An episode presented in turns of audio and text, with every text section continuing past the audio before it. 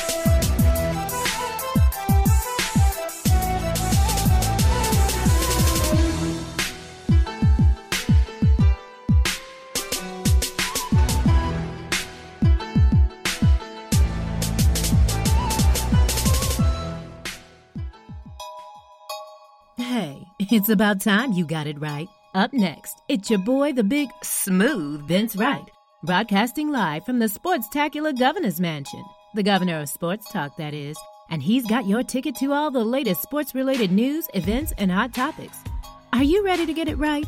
Sports done right. Up next.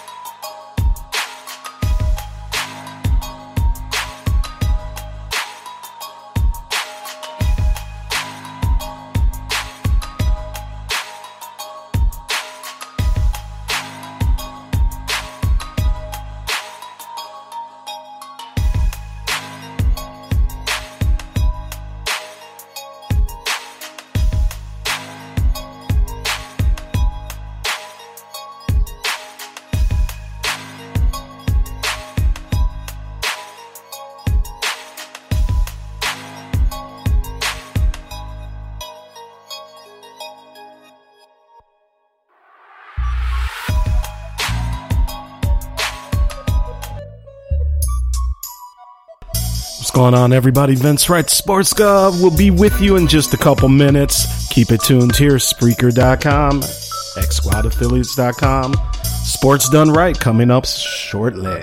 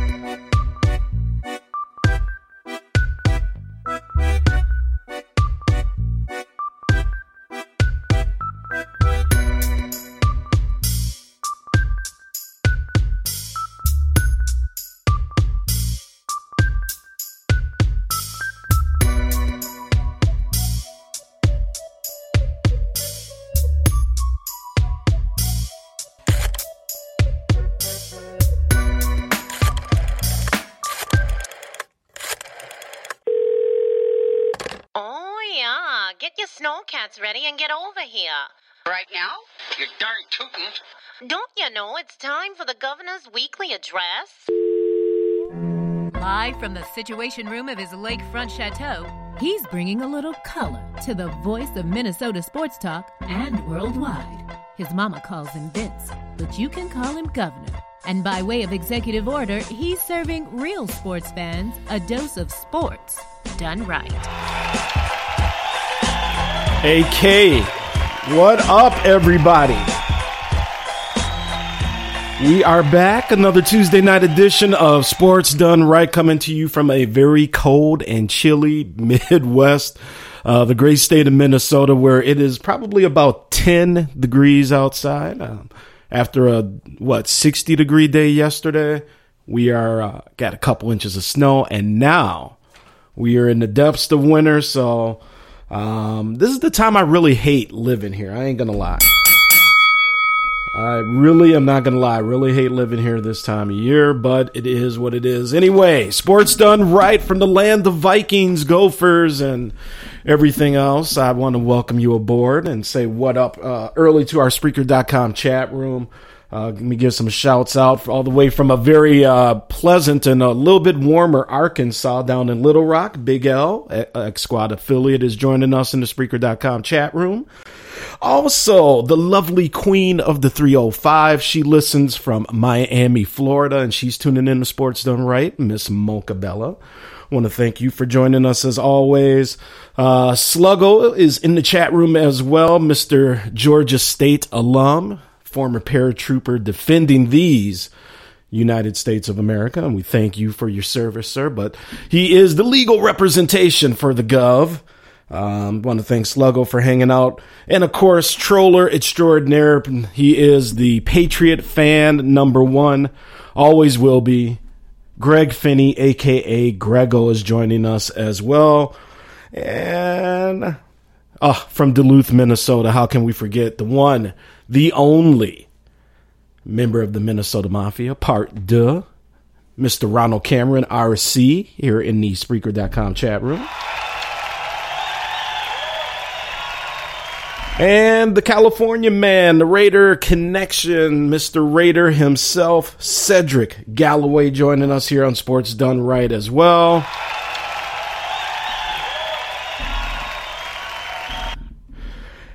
And with that, we begin another show. So, what can I say, man? Do I start with the Minnesota Vikings? Especially. Oh, and you know what?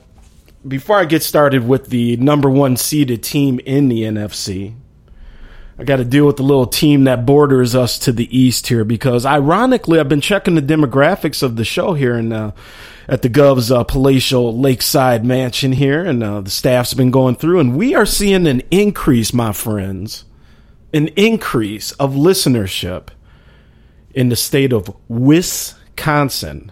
And as one of my new Twitter buddies, Shannon, out there, and she's hopefully listening tonight. But you got to say it's Wis, like Swiss. So Wisconsin. And I got to tell you something impressive. Impressive to the cheeseheads that are hopefully getting a new dose of sports, as we say, done right, and opening their eyes and educating them. And, you know, so we welcome them all aboard. By the way, our Gophers are getting ready to hit the court here in Nebraska. We'll talk about them here very shortly as well. But yeah, man, I love it. I love it. So to all the the fine folks that have found their way um, to to come over and listen to Sports Done Right, welcome aboard. Thank you so much. Keep listening and keep spreading the word, man.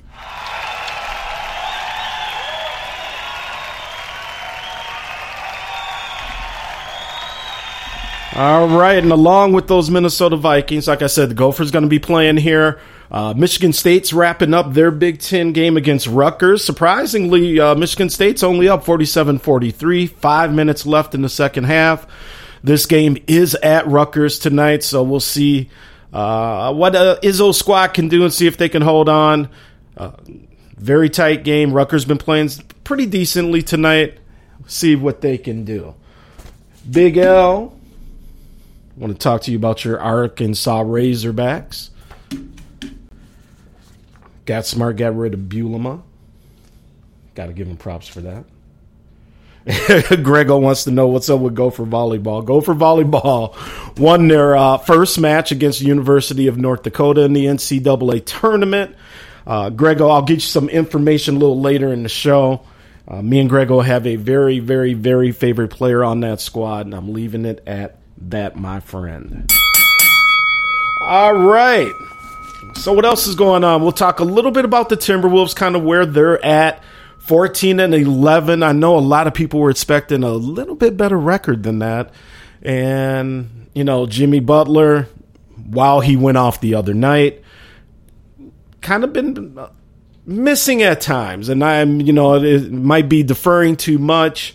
Um, Gorgui Dieng out there, he might need to get a little bit more playing time. Of course, everybody's always talking about Wiggins and the defense, especially here on this show. Uh, I really have been on Anthony Towns and Wiggins to get their defense, their defensive game, I should say, intact. But again, it is what it is. So, along with that, got some good music here for a couple breaks tonight here on Sports Done Right. Uh, Sluggo in the chat room here. Co-champs, Big O. Next year there will be no co-champs and there will be a championship game. Let me backtrack, see what they're talking about here. Oh, Arkansas State in the Sun Belt. Arkansas State actually where Tori, um, Tori's kid plays. That's right. Forgot. Uh, let's see here. What else are we gonna run through tonight? Obviously, Vikings recap. Can the Vikings close it out undefeated here. The last four games the Vikings got look very, very good. And if they keep doing what they're doing, there's no reason that they shouldn't be able to uh, close out and finish out at what would probably, yeah, 14 and 2. A lot of stuff needs to happen in between then. Well, you know, it is what it is. So we're going to recap that Falcons game. Good, tough battle there. Just like the Gov told you, defense will prevail in that game, and that's exactly what happened. Uh, props to the Falcons. I mean, it's not like the Vikings ran away with this scoring wise, so props to them as well. But I, you know, I think Minnesota's just a better team. I do think we are, as of right now, the best team in the NFC. Obviously, people are always going to defer to Grego's Patriots out there until they get knocked off. So it is what it is there. Team broadcasting, that's Togo Uganda Coles, is here in the Spreaker.com chat room. I want to say what up to him. I hope everything is well. He joins us from the the Republic of Texas, city of Houston, where my cousin domiciles, as I like to say. So I want to say what up to him. Grego in the chat room talking about Grego's going to New Orleans, it looks like. And uh, Grego, who knows, man, might be a Patriots, uh, Vikings. Uh, you know what? Come on through if it happens, man. We'll take care of you up here.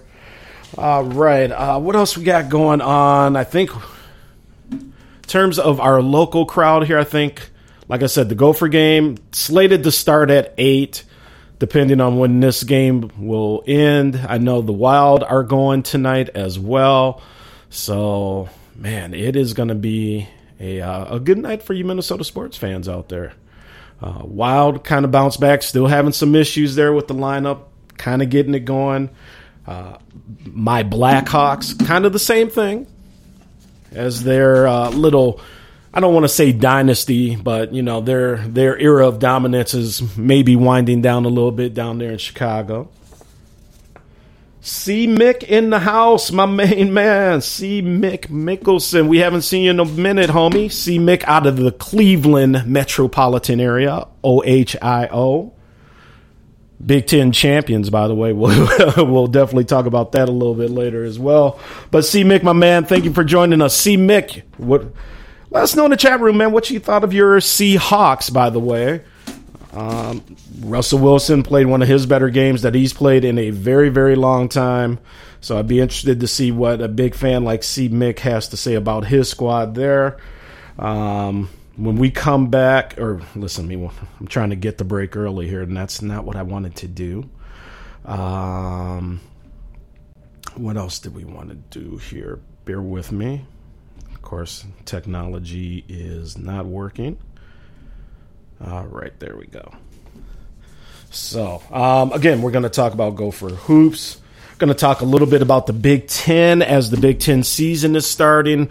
Uh, we'll talk a little bit about who's favorited, things like that. And for the first time, too, Wis, Wisconsin is not favored. Um, Wisconsin's actually having some very, very uh, kind of a, a rough start in terms of their basketball team this year after coming off a few years of uh, dominance and looking well in the Big Ten. So, um, I don't mind that though. I really just I don't mind that. I, I don't like that school. It is what it is, I know, but you know, hey. So Jordan Murphy for the Gophers, Gophers warming up. Jordan Murphy, man, player of the year possibilities, averaging 21 points, 12 rebounds. Keep an eye on Glynn Watson Jr. tonight for Nebraska, 12 points, uh, averages just under a couple steals a game. Uh, nice looking young guard down there for Nebraska. Could be a possible trap set up for our Gophers, man. So the Gophers really got to stay on point. Um, RC says, oh, well, he's talking with Grego.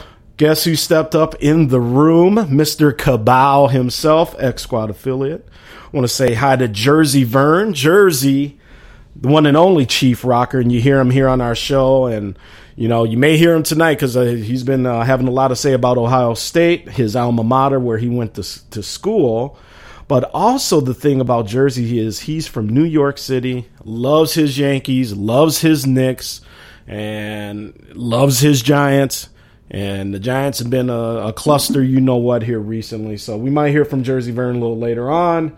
Uh, Clutch Sports Talk, Kev in the house. Big Kev, man. Uh, first off, make sure you follow everybody that I just mentioned on Spreaker. Big Kev doing big things. Um, Clutch Talk Sports, let me tell you something, man. Raises the bar for all of us uh, sports shows out there. Uh, make sure you check him out, Spreaker.com, and also on the TuneIn app. Now, please put the information out there. I want to make sure I get it right. Clutch Talk is a USA Sports Network. Uh, please share. He does a show on Monday and Friday mornings live and sounds phenomenal. Great guest. I just listened to his last show today, so make sure you check him out. Quickly, Wisconsin and my Miami Hurricanes are going at it.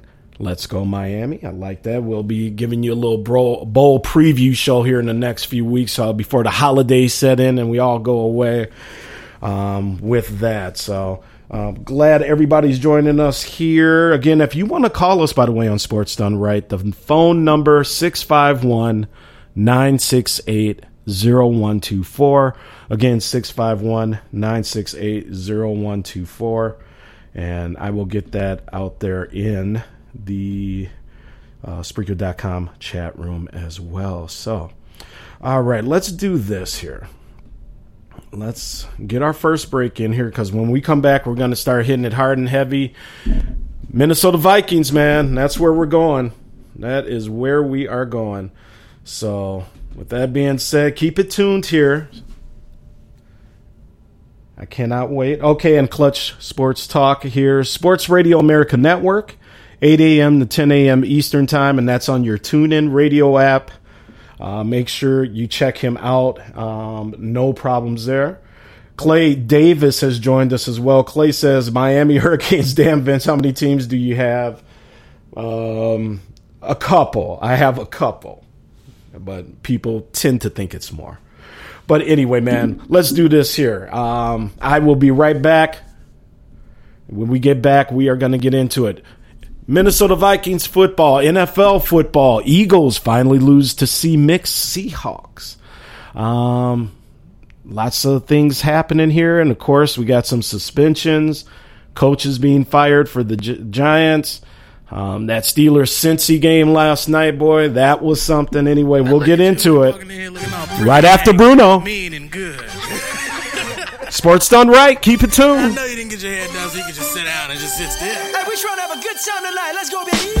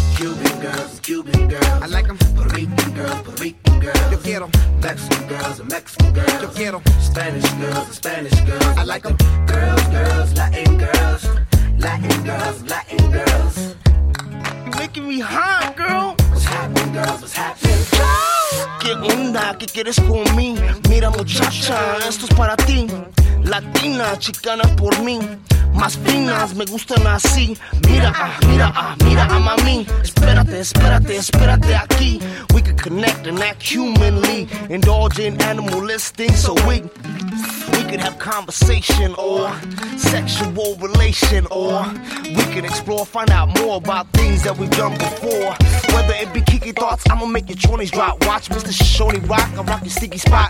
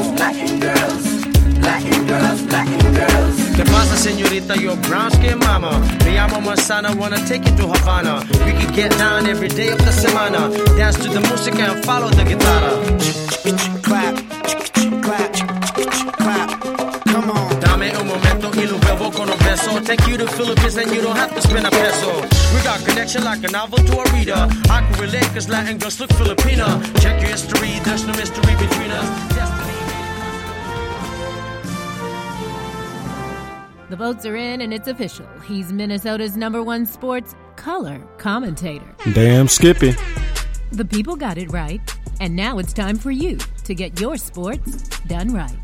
With the governor of sports talk, the Honorable Vince Wright. That's me. Now, let's get back to the show. All right, we are back and we are talking Minnesota Vikings football. We'll get into some of the other stuff that popped off over the weekend as well. But I want to welcome first and foremost one of the happiest brothers I know down south. He is 334 Bama boy, and his squad is in. I'll give him a beleaguered clap. Oh my. I'm sorry, it's just uh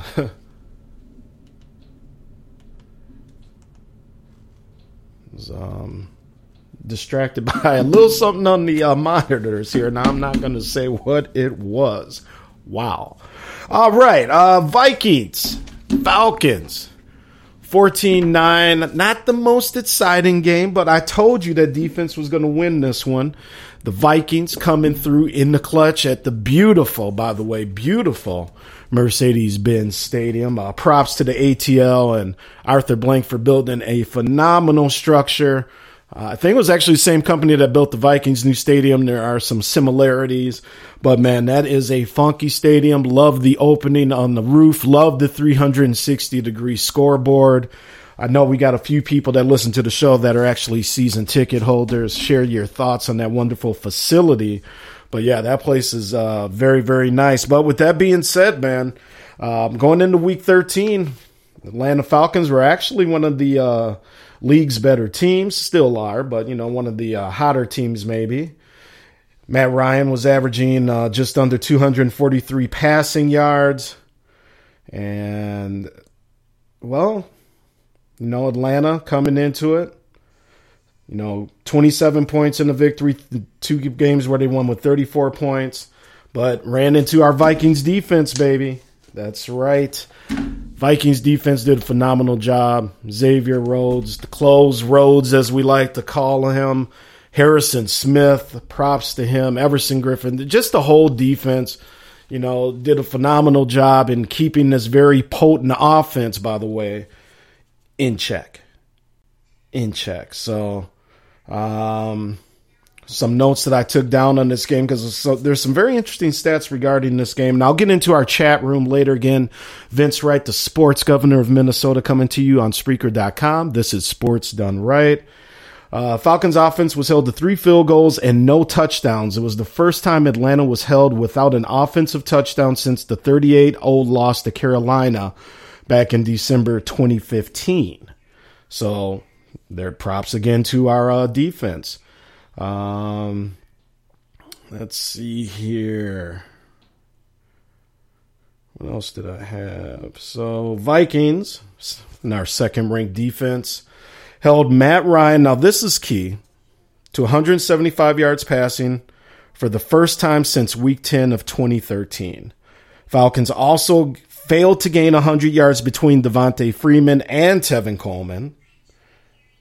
Okay and they just got over 100 due to uh, a couple rushes between Matt Ryan and Taylor Gabriel. So the Vikings really did a phenomenal job stopping not only uh, Julio Jones, who we'll talk about here in a quick second, but this uh, kind of at times underestimated running attack of the Falcons as well. On the defensive side, um, we named a few. Let's name a couple more. Eric Kendricks he had 10 tackles. Anthony Barr, like we said, Xavier Rhodes, looking uh, very fine in the effort to uh, stop the dirty birds. And the Vikings, who are now 10 and 2. There's see this is this is one of the things I liked about this game. Not every game is going to be a game where you're throwing up, you know, 30, 35 points, 40 points, whatever.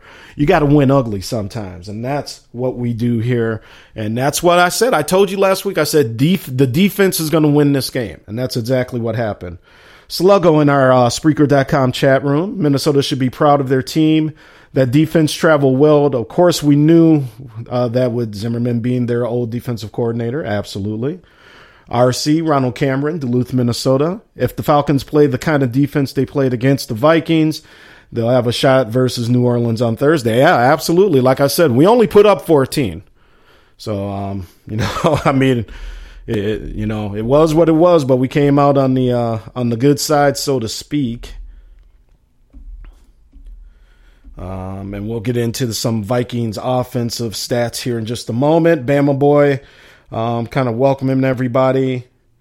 C Mix says they're saying Keenum compared to Gannon. Well, we're going to talk about Case Keenum and his, wow, dare we say, Pro Bowl year. I mean, honestly. I, I mean, I, I, re- I really don't know. Harrison Smith on the defensive side, he broke up a number of plays. Um, you know that you know a lot of people don't really get to look at, but it was what it was. Um, so let's focus on a couple other things. They stopped Julio Jones, uh, completely shutting him down. That's that's really what they did. Um, so again, hats off. Rhodes looking phenomenal back there.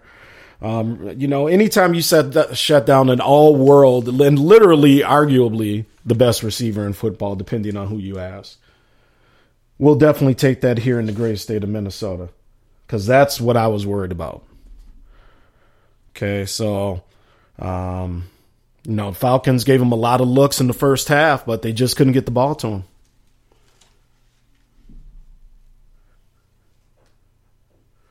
Chief Rocker. Jersey Vern says Minnesota's losing this week. Uh, we'll get into Carolina here in a second. Grego says Benz is a stadium, nightclub, lounge, sports bar, and mall all in one. If the Falcons play the, oh, whoops, read that one. All right. Sluggo says neither team made a mistake. It came down to who executed better in the red zone. Good point. Good point. Bama boy, too much stuff going on in the stadium. The so-called fans not even interested in the game; they would rather hang out in, in the lounge or concession areas. That's the, that's either the good thing or the bad thing. How you feel about it with these modern stadiums, Bama boy? Um, you know, we have the same issue here. Uh, the, our Target Center was recently remodeled here for the Timberwolves to add more uh, club type seating for, for the masses of people and, you know, to make room for another bar or two. You know, all these stadiums, our stadium where the Super Bowl will be held this year. Hopefully the Vikings playing there. But same thing. You know, people just kind of want to get up, mosey around, watch the game maybe from some different angles and I don't know. I guess that's just the way it is now, homie. Um, let's see here. Let me check my other notes. So, um, one of the other things too that I wanted to talk about was the kind of reemergence all of a sudden of Latavius Murray. Just solid, man. Uh, you know, he's got that north south style. He runs right at you, but he's got a couple moves where he can dip and dap and slide and then get you a, a couple extra yards as well. Uh, game just ended, by the way, Big Ten country. Number three, Michigan State, 62 52 over Rutgers. So Michigan State continues on their journey. Again, Tom Izzo has a real nice squad. Minnesota, number 14th ranked, coming up on the Big Ten network here next with Nebraska. That game is at Lincoln. Uh, so yes, Latavius Murray looking good, man. Very, very happy for him. Obviously, with Dalvin Cook, you know, got lost in the mix earlier this year. Next man up, and that's what that's what winning teams do. So, um, what else did the Vikings do here? Well, I think Sluggo kind of alluded about it. Protected the end zone in the red zone, kept them out of there. Three field goals. I mean, you can't look if you if anybody said you're stopping Atlanta and holding them to three field goals, go buy a lottery ticket as well.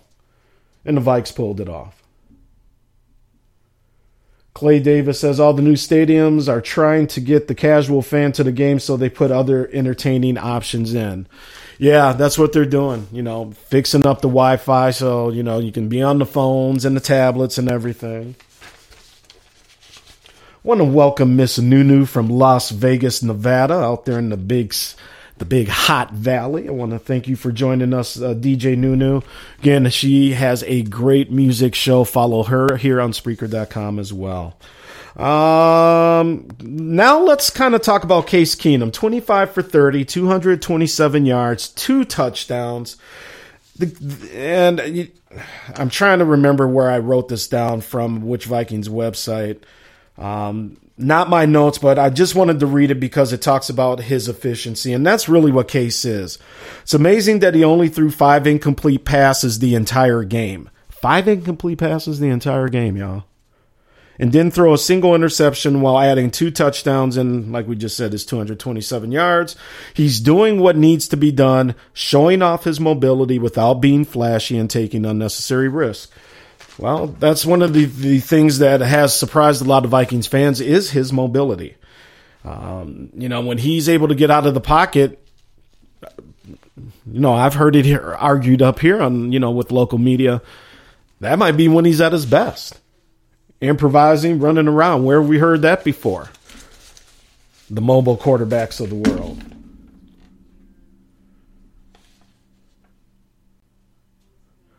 Clay Davis says it was a lot of drop passes in the Falcons game versus the Vikings. They should have had more than nine points. I'm sure that is correct. But you didn't. Quick note Dalvin Cook, by the way, has been rehabbing and he is now jogging in the swimming pool. So he seems to be um, right back on track with his rehab. Latavius Murray last week, 16 carries, 70 yards. Jerick McKinnon had 24 yards on nine carries. Um, the receiving core, as we said, you know, um, while there were yards to be spread around, they were spread around with a lot of different receivers instead of focusing on Adam Thielen. Um, you know, I'm always a big fan of Kyle Rudolph, the tight end. I always say it on this show, people. When he has the ball, good things happen. And guess what? He got the ball for a touchdown. Thielen had 51 yards. Uh, Kyle had 36 yards. Stefon Diggs had a couple catches, only for 32 yards. Jerick McKinnon out the backfield had five catches for 28 yards. Um, Michael Floyd sighting, he had a couple catches for 20 yards, and that was really about it. Laquon Treadwell, CJ Ham, uh, catch a piece. Uh, boy, I really wish Laquon could could really get it going. I really do. Just uh, 334 Bama Boy says, I was at the last game at the Dome versus the Aints. it was hyped, especially when Vic came back. Um, says, Chief, we played plenty, plenty of big games. Pressure had nothing to do with it. So the, uh, the chatting is uh, off and running. And out of Columbus, Ohio, Mr. OHIO, along with Jersey Vern, is the one and only Run CNC. He goes by Conrad Cozy. Um, thank you for joining us, sir. Let us know how you feel. Your Buckeyes not in there, but again, taking down Wisconsin. And I got a couple words to say in the next segment on Wisconsin. Kesey Ingram, the leader of the X Squad, the digital demon behind it all, has joined us as well. Thank you for joining Sports Done Right tonight, sir. All right, so there's the Vikings. Let's take a look at the Falcon stats here before we get on and talk about some other things. Matt Ryan, 16 to 29, a buck 73. And as we said, Freeman and Coleman didn't even top 100 yards between themselves. So we, we like that. So no, Muhammad only had 43 yards. Julio Jones, and this is where Xavier gets the props. If you told me Julio Jones was only going to have two catches for 24 yards, like I said, I would have been down at the convenience store buying lottery tickets. But guess what? That's what happened. that is what happened. So again, props to Minnesota. Now, to the Minnesota Vikings fans out there, as we're heading into uh, Carolina here next week,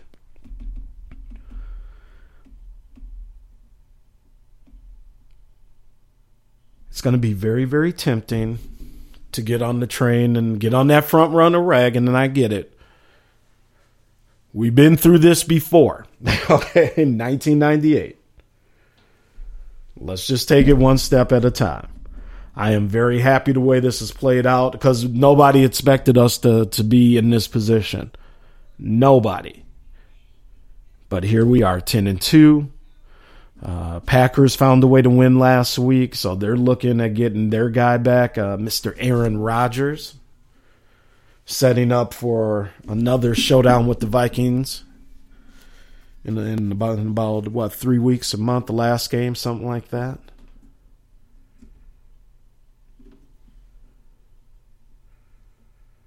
Sluggo says Rhodes did not shed Julio Jones down. They rolled the safety over it all all game.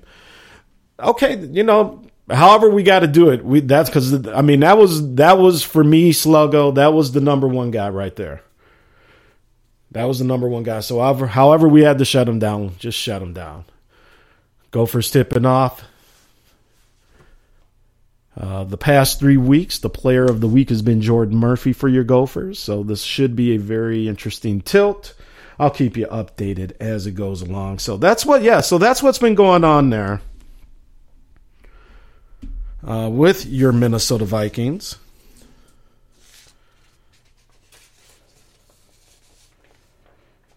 Um, Vikings didn't start off too well. I know a lot of people were a little worried about you know the slow start there, but it was only a drive. I know Atlanta came kind of marched down the field on us, and you know in the first couple drives, settle in. It's all right. And think outside of that, you know, special teams. You know, it would be nice to see if Marcus Sherels can can break one of these here soon. But that's really about it. So ten and two, we'll take it. Going into Carolina next week, and um, you know what can you say? I mean, I'm just very excited. Always excited when we're going against um, Carolina and Cam Newton and um, because I think we're going to shut them down defensively. I think we're going to get right at them again. I think we're, as of course I'm saying, take it a day at a time.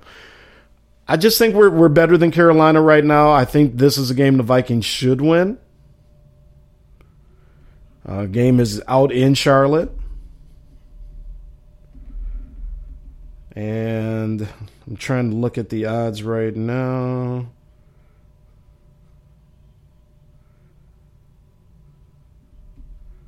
Which I'm having some trouble to pull up. But anyway, I think the Vikings are a slight favorite. As well, they should. Should cover the. And I don't know. I mean, we'll, I'll get into the game here as I'm going to probably try and do a little weekend preview show. But I respect Carolina. I'm just not sold on them. I think we're just a better team right now, and I expect the Vikings to beat them by a touchdown.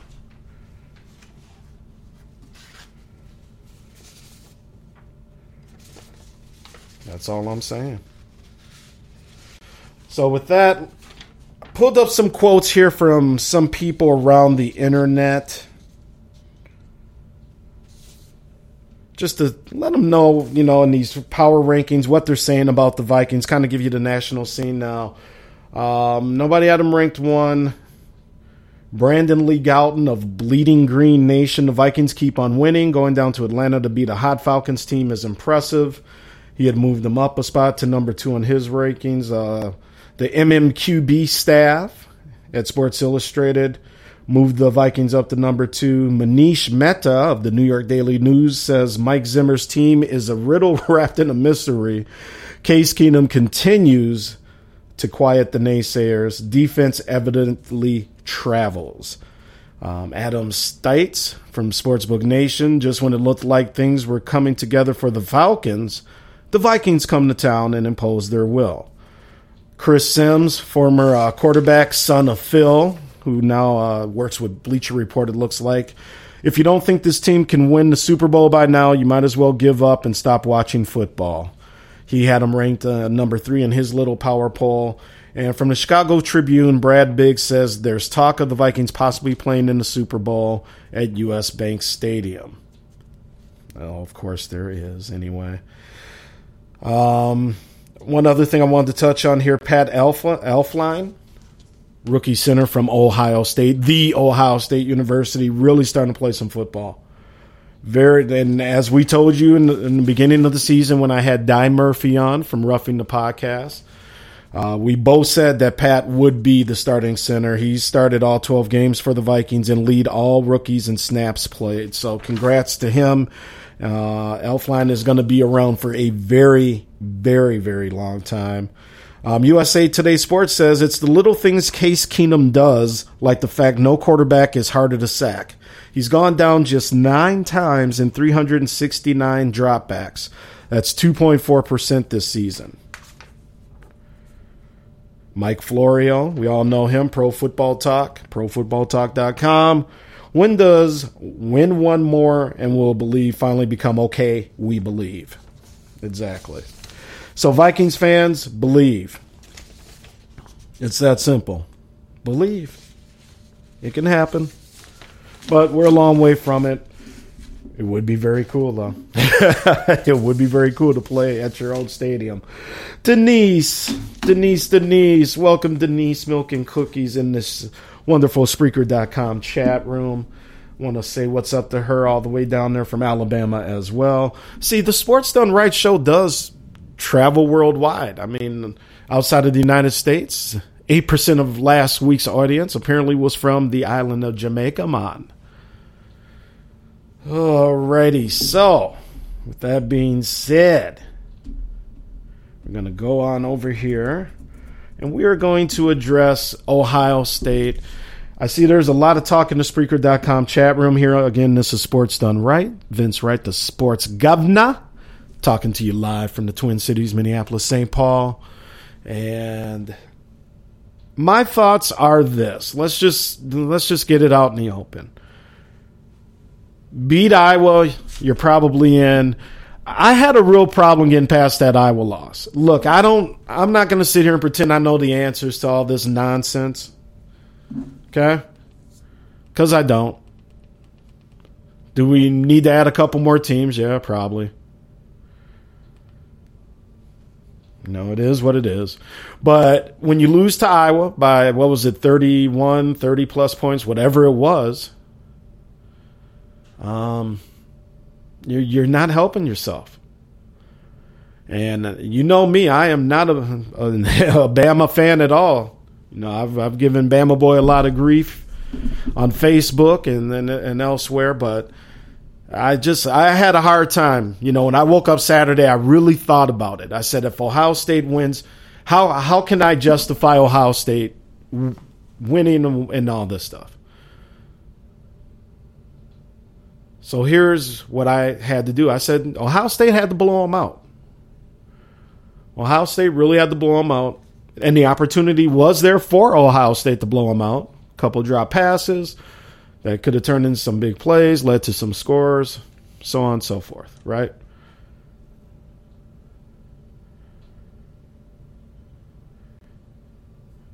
And I get the arguments against Alabama too. And I mean, that's what makes it tough because those are very valid arguments. You know, do you want a non conference champion in there? I mean, but I don't know. I just I thought Ohio State really had to do something to get in, and apparently I was right. Because just having a close victory over Wisconsin just wasn't enough. Big L, come on, man. You got to be kidding me. Minnesota not winning anything, and I don't watch the. Don't know this. Okay, Big L. Okay. Um, let me go back here. Oh, and you know what? Our run CNC says something about the Vikings too. We got to give our Vikings offensive line some props. This was supposed to be the Achilles heel. Props to the Vikings off offensive line. Like we said, Case Keenum hasn't been sacked in forever.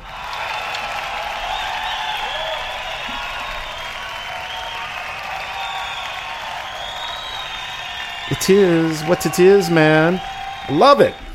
All right, so back to the college football here before we get into the four that are in the playoffs. So Ohio State, I get, I, I hear you, I hear you. Trust me, I, I have a real hard time with a Big Ten conference champion not being in the college playoff.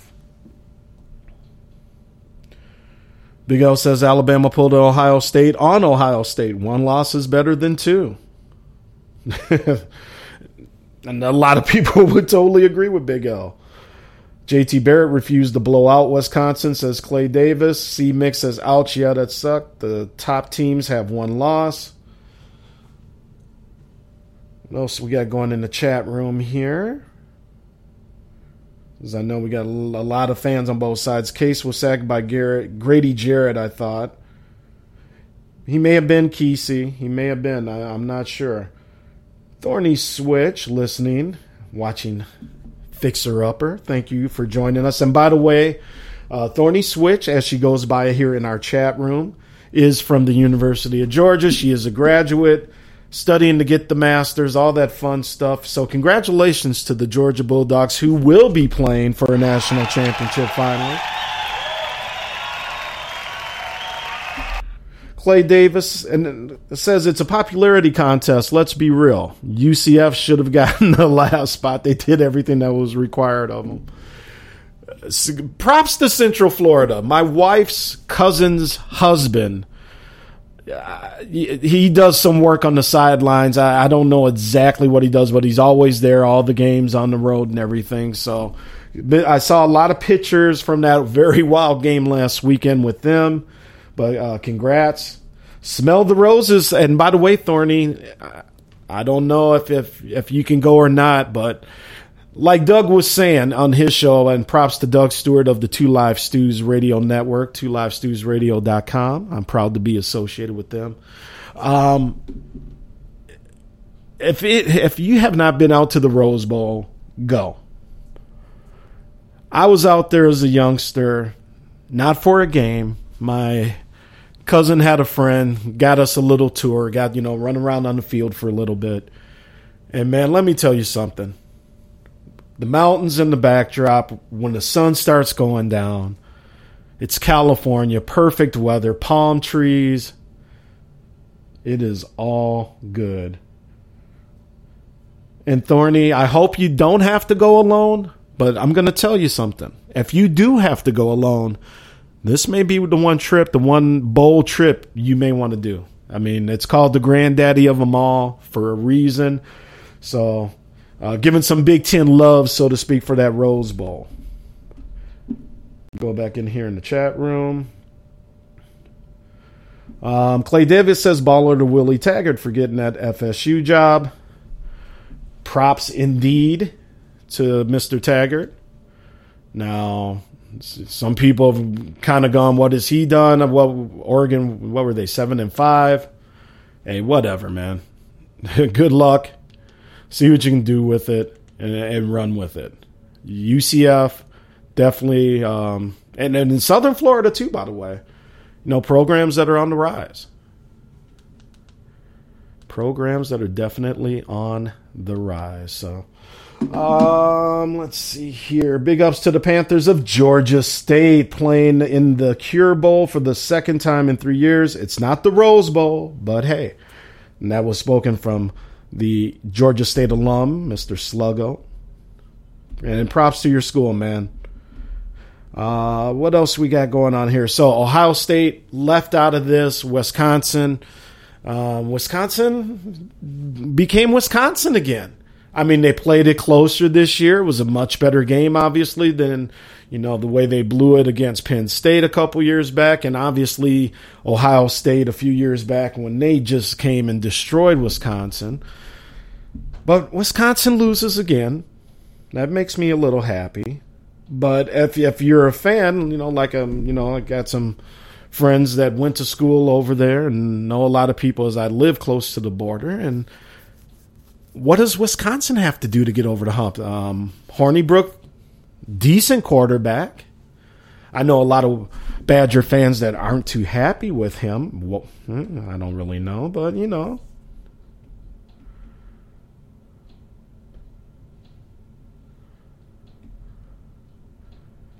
I don't know. Wisconsin, you know, they're they're always there. And then they get to the championship and they just cannot get over the hump. I mean, they'll be in a wonderful New Year's Day bowl again, deservedly so. They're 12 and 1, but they just can't get over the hump.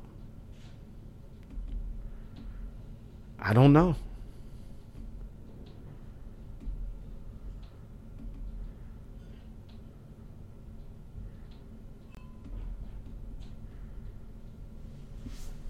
I just don't know. Thorny says things says I think I'm gonna go for it.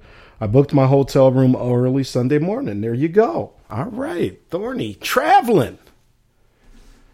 Let the sports gov of Minnesota know if you need the plane. We can send it down, pick you up down there in the beautiful Peach State, and fly you cross country in a little bit of privacy. You know, put your feet up, have a little wine, a little champagne.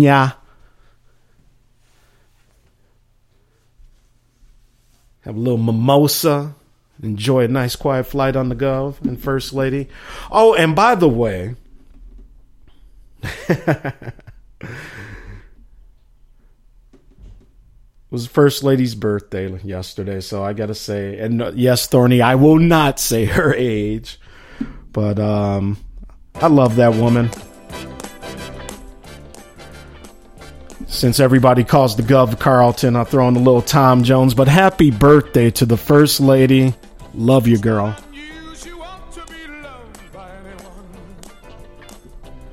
Not unusual to have fun with anyone. Love you, Ange. You are the one and only.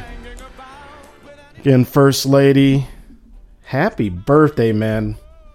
And we are going to get her taken care of a little later this week you know, when we got some free time and whatnot. Denise, what do you mean you drank too much? No more drinking for me. I drank too much. Uh oh.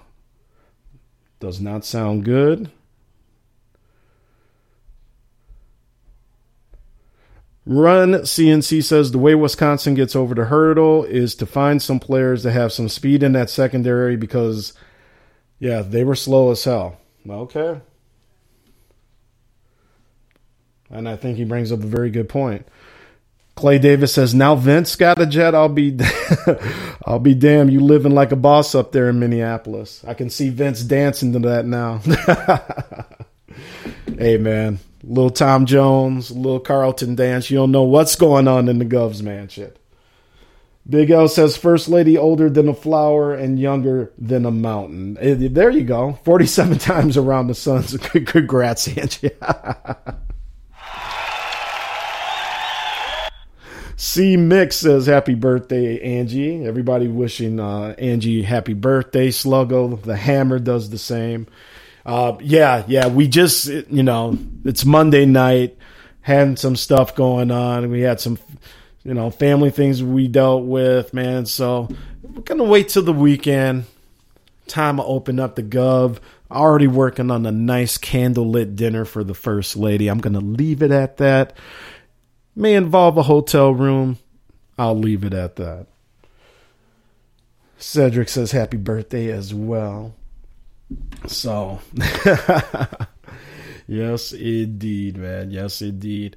Uh, really looking forward to hanging with my wife. I, I really am. All right, so back to college football here. So yeah, that's what's going on. Ohio State left out. I don't know if it's right. I don't know if it's wrong. Everybody literally has good arguments all the way around. I think again, it's going to get, you know, expanded.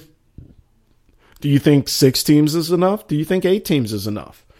Um, I actually, bear with me here. I took a picture on my phone. Um, one of the, um, one of the guys on the Big Ten Network, I think it was, actually had a scenario, and I took a picture of the screen. I'm just going through here so I can try and find it.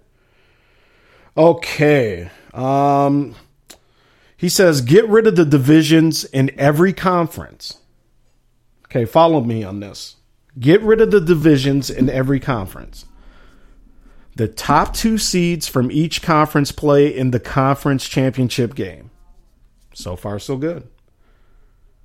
To make the college football playoff, you have, and he and on the screen it have is capitalized. You have to win your conference.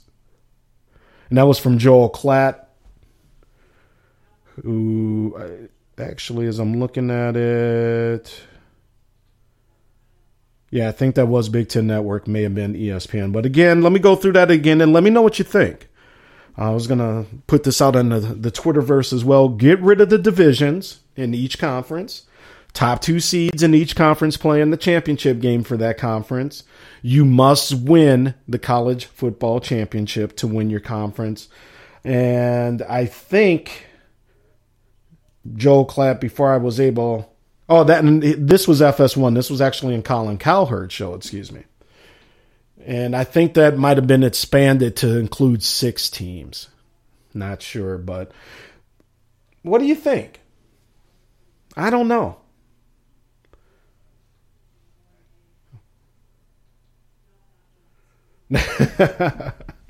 Shut up, Clay Davis.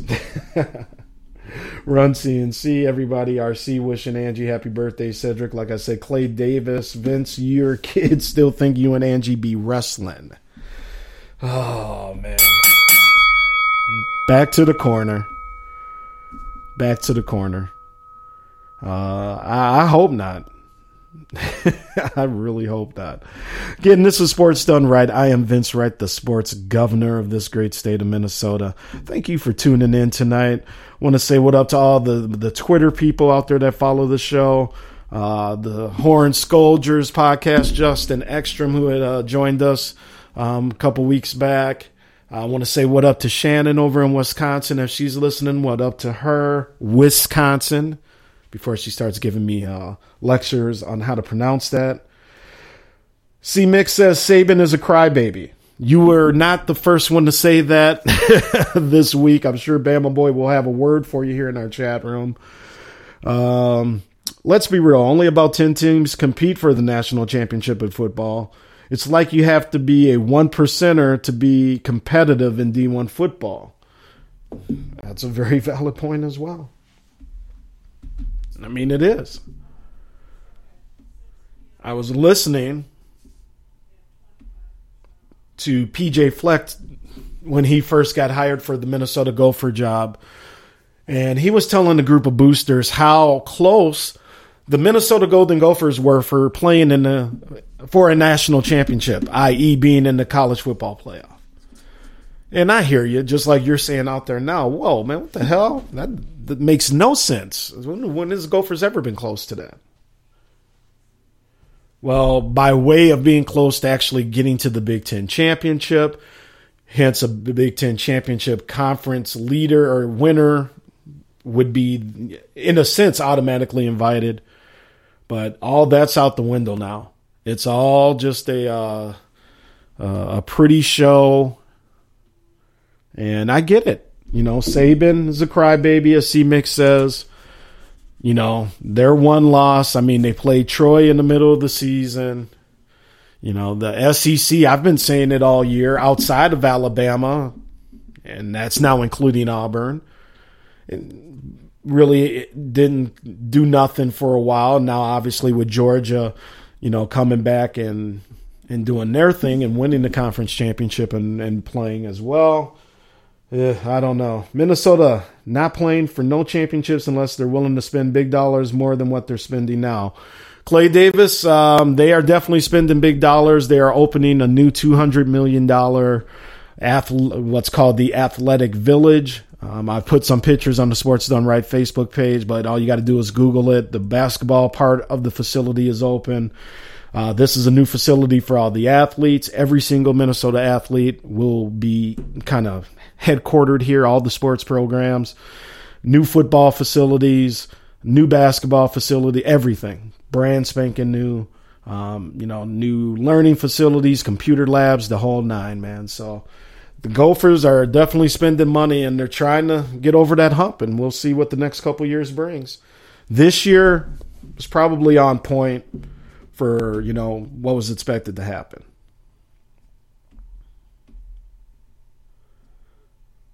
Now the next couple years, we're going to see what happens. So, but anyway, congratulations to the four that are in. Clemson is in number one, um, defending national champions, and they're going to get a shot to repeat. Bama's in. Love them, hate them. I hate them, but they are in.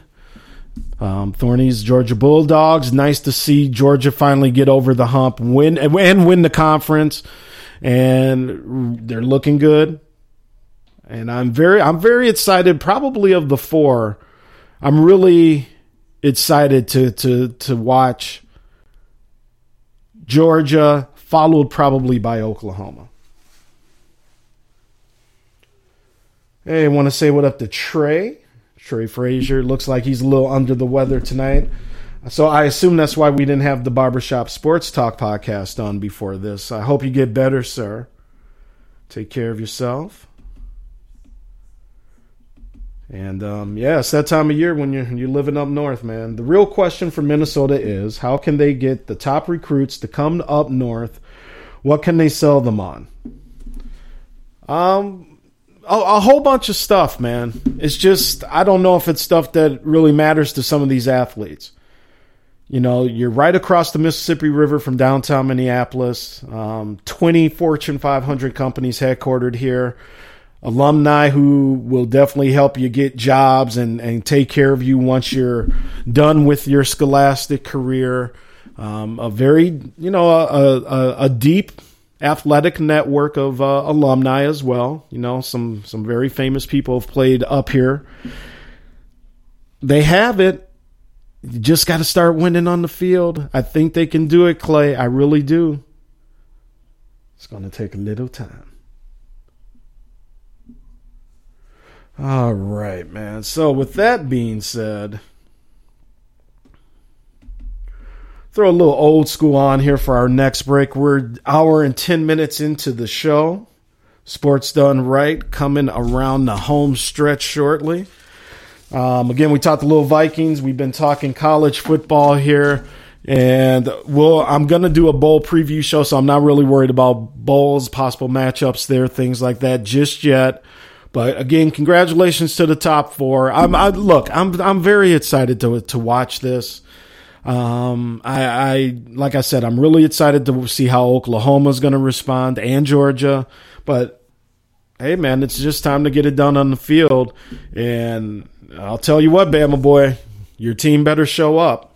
I know they can, but if they don't, oh man, if Alabama loses, oh man, and if they lose big, which you know rarely happens, but you never know. You never know.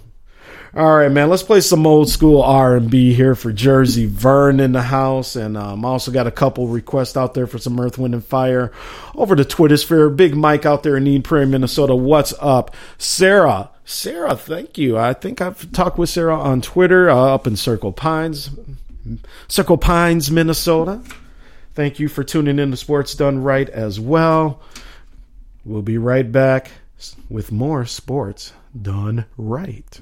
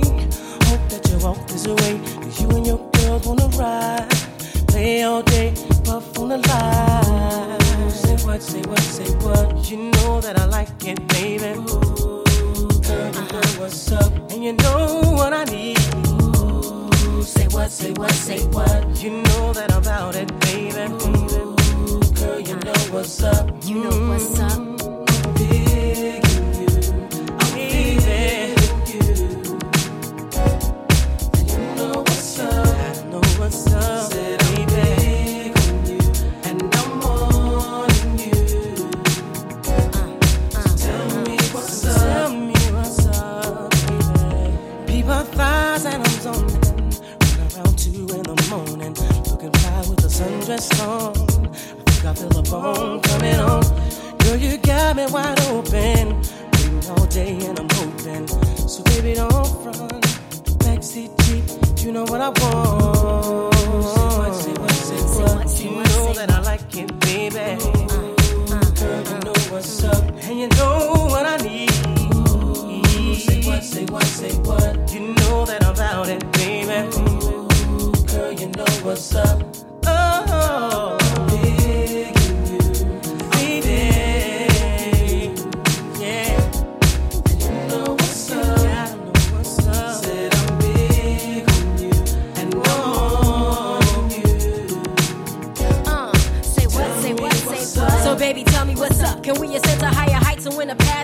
We can give into brighter nights, breathe with peace, expound by leaps and soul to reap our souls to keep the passions deep and filled with heat. Living this life on the hustle, I barely get enough time. You know me from the platinum, how I stack 'em and shine. You see a lot of contenders, they try to end up in my world. A reputation known as the untouchable girl. I'm moving on and now I'm trying to make a change in my ways. Be the best that I can be to last me all of my days. Now we can blaze pathways or just take our time. Better holler if you hear me, cause left eye gon' shine. My eyes don't lie, see how they glisten when you pass me by. You and I don't need permission be unified. Surely I done seen and heard of many places. Then I traveled around the world, see many faces. Don't let another one get near me if you wanna be true and show me that nobody else can do it better than you. So if you're serious, I'm curious to see what you got. My love is furious, cause I believe in blowing up spots.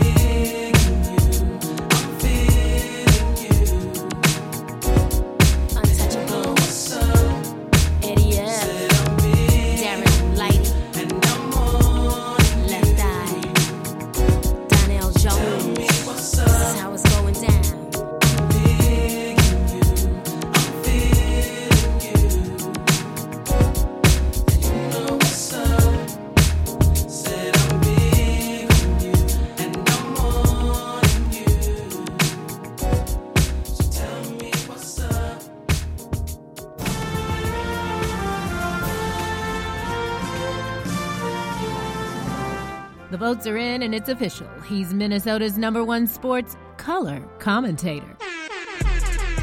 The people got it right, and now it's time for you to get your sports done right. With the governor of sports talk, the Honorable Vince Wright. Now, let's get back to the show.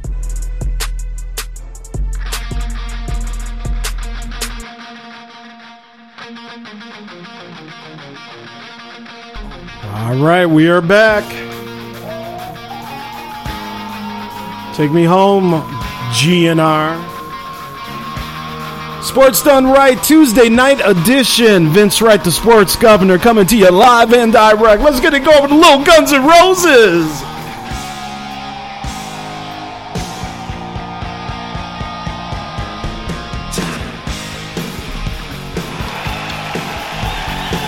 All right, folks. Sports Done Right, back for the home stretch. And yes, I was distracted. Go Ruckers, and I'll leave it at that. All right, man. So, Minnesota has a couple basketball teams we're going to finish talking about here. Golden Gophers, by the way, down 28 25. Four minutes, 15, 13 seconds left in the first half at Nebraska. Again, knew this was going to be a tough one. Nebraska uh, was really putting a lot of money into a new arena, new uh, digs down there. Got a real nice setup for basketball. Got a real nice basketball following, too. They always sell out down here at their new arena. And uh, props to Nebraska. But Gophs, you got to get it going. uh, the Gulf, uh, well, let's just say the Govs thinking about maybe checking them out in the Big Ten tournament in New York City. Grego says, laugh out loud, Vince. You were really distracted. Sounded like Chief. yes, I was. You will see why shortly. Uh, C. Mick, nice tunes, Big V. Thank you. C. Mick, really appreciate you coming through tonight, man. Come on, come on through more often, and um, you obviously you can call in as well. Sluggo, Mars up 61% to 39% at last count. It's still early. And everybody else just kind of chatting on stuff there. So went to the University of Minnesota Golden Gopher basketball game last week. ACC Big Ten Challenge, Gophs, Miami. And and a couple things I want to touch on for the local fans here. First off, props to the Golden Gopher fans for selling out the barn. It made it really feel like you know back in the Clem Haskins days where the Gopher basketball ticket was literally the hottest ticket in town. Um, sold out, very very very loud um, back in the old barn. Williams Arena, historic Williams Arena built in 1925. And however, the Minnesota Golden Gophers just did not show up. They I don't know if they were kind of caught in the moment, if they were caught, you know, that was the you know, they were number 12 ranked, Canes number 10. I mean, that was a huge game. Huge game, ESPN, the whole 9. Ghosts just couldn't get it going. And one of the things that was very disappointing was this Miami just shot lights out. And, you know, even if the Gophers had been a little bit more on their game, it was it was going to be tough to stop Miami that night because when you're nailing, you know, over 40% from three point land, uh, Gophers giving up very easy drives. I think the Miami team had seven dunks just made it look easy at times. And the Gophers were just never ever really able to get their footing, never really able to get get anything going. Um, they got it close, you know, couple tie games, but um, later second half, just when the Gophers got anything going, Miami just pulled away. Now Sunday, Gophers did a very good job opening up against uh, Rutgers here, who played Michigan State tough tonight in a loss, but the Gophers put it on them 89-67. Um, Nate Mason had 26 points. Excuse me. Jordan Murphy had nine. Uh, his nine straight double double. So props to them on Sunday, and again they're in a little bit of a dogfight tonight. Reggie Lynch on Sunday, he added 16 points, nine rebounds, five block shots. I mean the line on Reggie Lynch, and that's why he's a possible player of the year in college basketball. Gophers are eight and one, trying to get that ninth win tonight in Big Ten play, but again having a, little little trouble with Nebraska down in Lincoln tonight. Um, before we get off the air, if we're able to give you an update on that score, we will definitely do that. Denise, I'm glad you're feeling better um, down in the uh, Spreaker.com chat room. So thank you as well. How the Timberwolves doing? I haven't been up on it, C Mick. Well, that's exactly what we're talking about next, C Mick kind of just got wanted to do a little check in with you. Um, you know, nothing overly statistical. Just want to do a quick check in on our on our squad, the, the Minnesota Timberwolves, because you know this was. You know, a lot of things happened, a lot of trades, a lot of new faces, a lot of good players in here. However,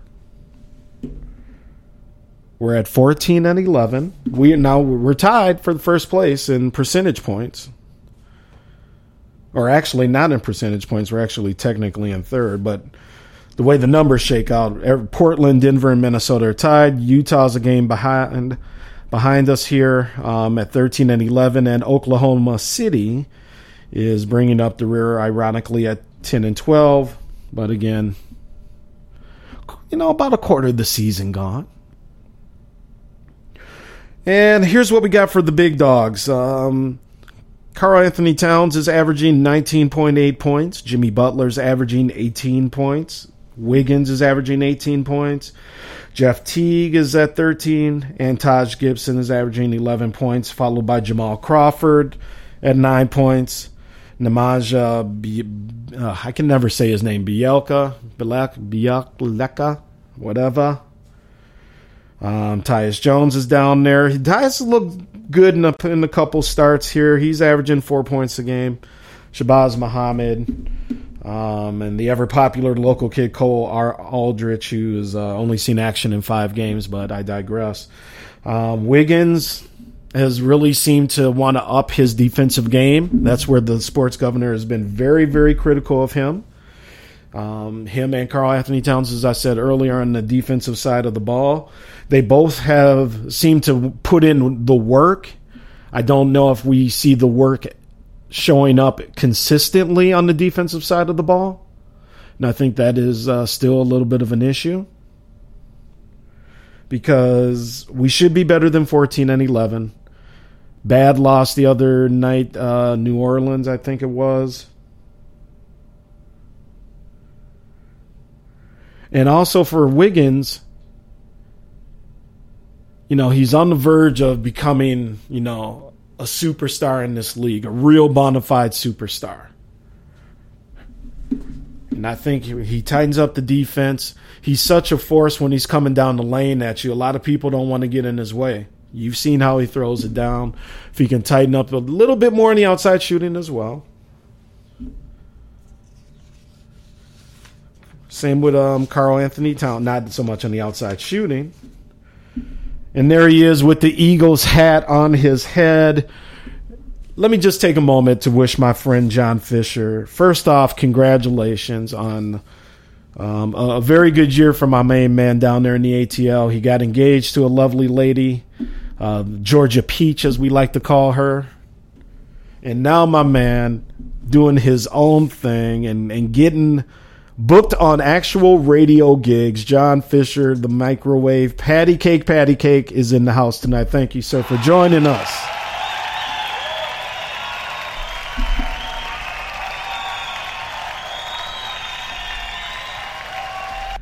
And and actually, John Fisher might be the baddest rapper out there on sports radio. We might have to play play one of his cuts here again.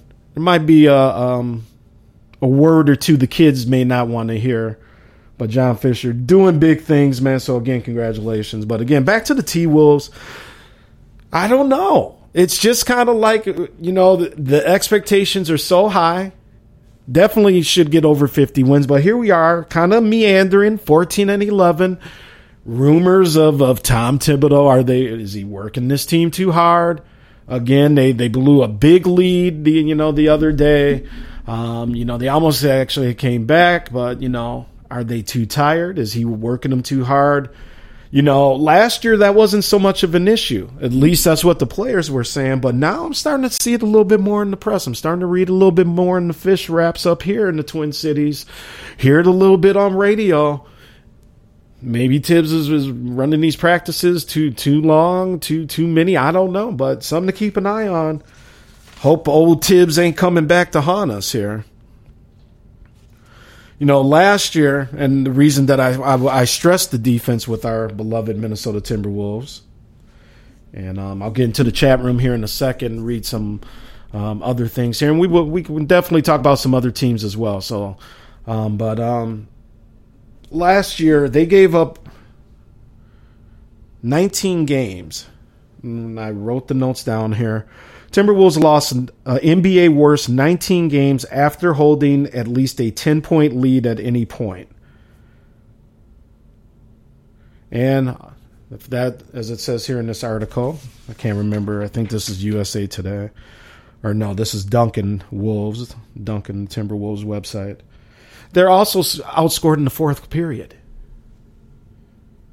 So Coach Tibbs has got some things to figure out here because 14 and 11 isn't going to get it. Not with this talent, not with this squad, and also develop the bench. John Fisher asked D Rose how he feels about that. C. Mickelson says the Laettner curse. Oh, you just had to go there, didn't you? Just had to go to the Christian Laettner card. Tibbs running them boys in the ground, Fish says. Um, yeah, yeah, uh, it's it's it's out there. It's out there, and the Gov doesn't really know what to make of it. I'm going to try after the new year here to get to a couple T Wolves games, and just you know let my eyes see it, see what they look like on the floor. You know, but it is out there, man, that he is starting to run this team a little ragged. And it'd be interesting to see once that question is started to be posed to Coach Thibodeau how he reacts.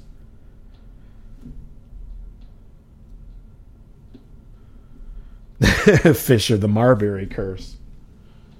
The KG curse. Yep, there it is. I knew that was coming, Clay. I beat you to it. it's just the Minnesota sports curse, man. Um, Gophers, Nebraska. Nate Mason at the line. Gophers 34. Hopefully, uh, he'll hit a couple here, get it closer. And once again, misses the free throw. That was the other thing the other night at the Gopher game. Miss free throws will get you every time, boys.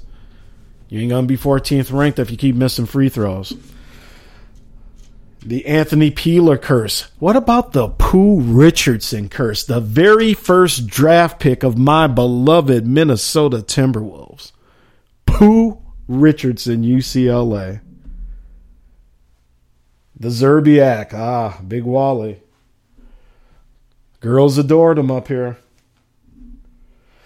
But you know, with that being said, so much excitement. The the you know, like I said earlier, Target Center, their arena was remodeled, com- completely remodeled on the inside, completely gutted, and fourteen and eleven.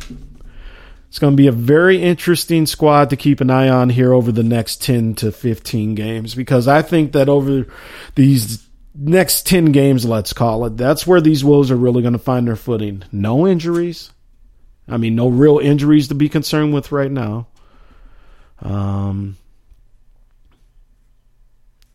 they got to do something, man. They got to hit a nice streak here and start giving themselves that buffer zone. Um, Sprewell got more kids than Kemp. Oh, yes, the Latrell Sprewell curse. Ah, Clay, not the Malik Sealy curse. Yeah, rest in peace to who to a gentleman who would have been one of the great Timberwolves, man, and and was in a, in a very quick time here, man. Malik Sealy was the ish. Better than eleven and fourteen. Fish says you you are correct, sir. You are correct. Um, but a little disappointment up here in the Twin Cities and throughout the upper Midwest for the Timberwolves fans because they were very excited about this. Halftime. Ooh, here we go. Gophers are down 39 31. And again, props to uh, the University of Nebraska cheerleading squad.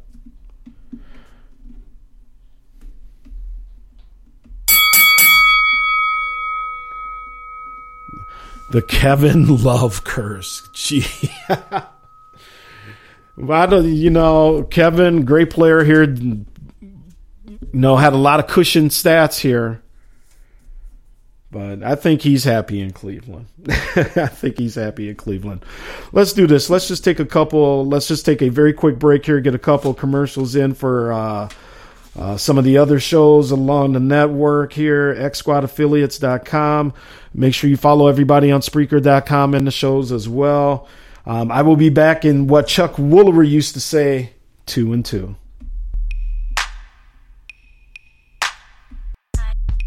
Mandelion. Eat, sleep, grind, grind, repeat, repeat. That what we do. Eat, sleep, grind, grind, repeat, Ha, that's what we do. Number one, she rock Mandelion. Every Saturday we got it going on. Might call your mama up, talk sport, shout you out in the chat, thank for your support. X Squad, act like you know. SME, yo, here we go. Ha, ha, yo, here we go. SME, yo, here we go. Eat, sleep, grind, grind, repeat, repeat. That what we do. Eat, sleep, grind, grind, repeat, repeat. Ha, that's what we do. Ladies and gentlemen, hear me and hear me good. If, you, if you like sports, then you like the Wait a Minute Show. If you like co- co- comedy, then you like the Wait a Minute Show. If you like a different opinion coming from a different angle, then you like the Wait a Minute Show. So join me Saturday, 8 p.m. Eastern Standard Time with your host, Jelani JB Bodie. JB Bodie. And of course, my man Lopan on the Wait a Minute Show.com. Ain't that right, Lopan?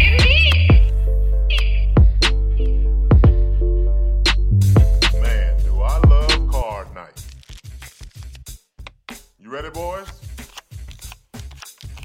You got a king? Go, fish that! Oh, come on! this is WWE superstar Titus O'Neil. It only takes a moment to make a moment. Take time to be a dad today. Learn more at 877-4DAD-411 or visit fatherhood.gov. Brought to you by the U.S. Department of Health and Human Services and the Ad Council. Hey, what's up, everybody? Vince Wright. You know me as the sports governor. The ladies call me the big smooth one. But I'm coming to you live from Minneapolis, St. Paul, and we're bringing you sports done right every Tuesday night. Make sure you keep it tuned to Spreaker.com, XSquadAffiliates.com, and now proud to be associated with Two Live Stews Radio. I'm Vince Wright, the sports governor, and I approve this message. Hey, what's up, everybody? Vince Wright, the sports governor. And when I'm listening to my back in the day jams, there's only two women I'm listening to on the ones and twos DJ Nunu, DJ Queen, here on Spreaker.com, X Squad affiliates. Make sure you do like the Gov does. Keep it tuned here for your back in the day jams.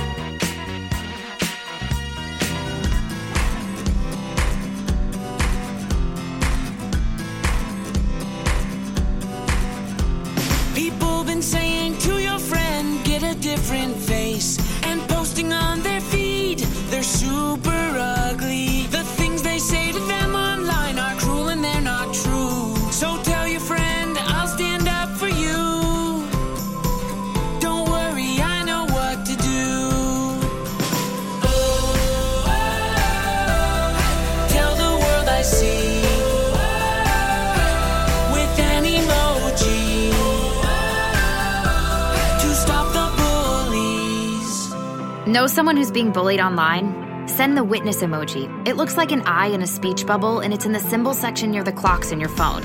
You'll let the world know it isn't cool, and you'll let your friend know you care. Learn more about the witness emoji at eyewitnessbullying.org. Brought to you by the Ad Council.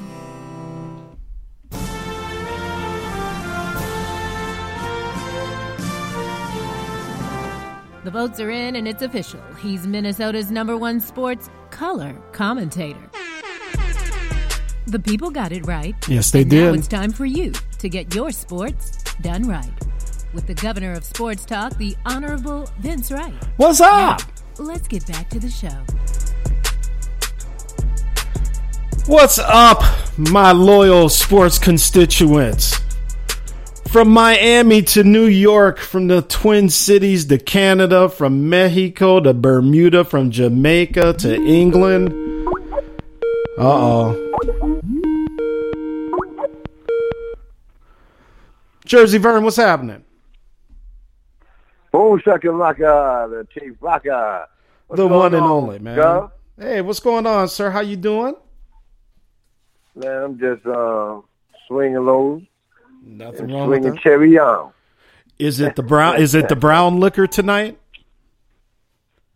Not really, man. I was just sipping on some Coronas, man. You know. Oh, all right, all right. There you Uh, go. Yeah, I was doing Well- too much um, liquor drinking. I hear you, folks. Ladies and gentlemen, the one and only Chief Rocker Jersey Vern is on the line. Um, the host of many, many, many podcast shows on XSquadAffiliates.com.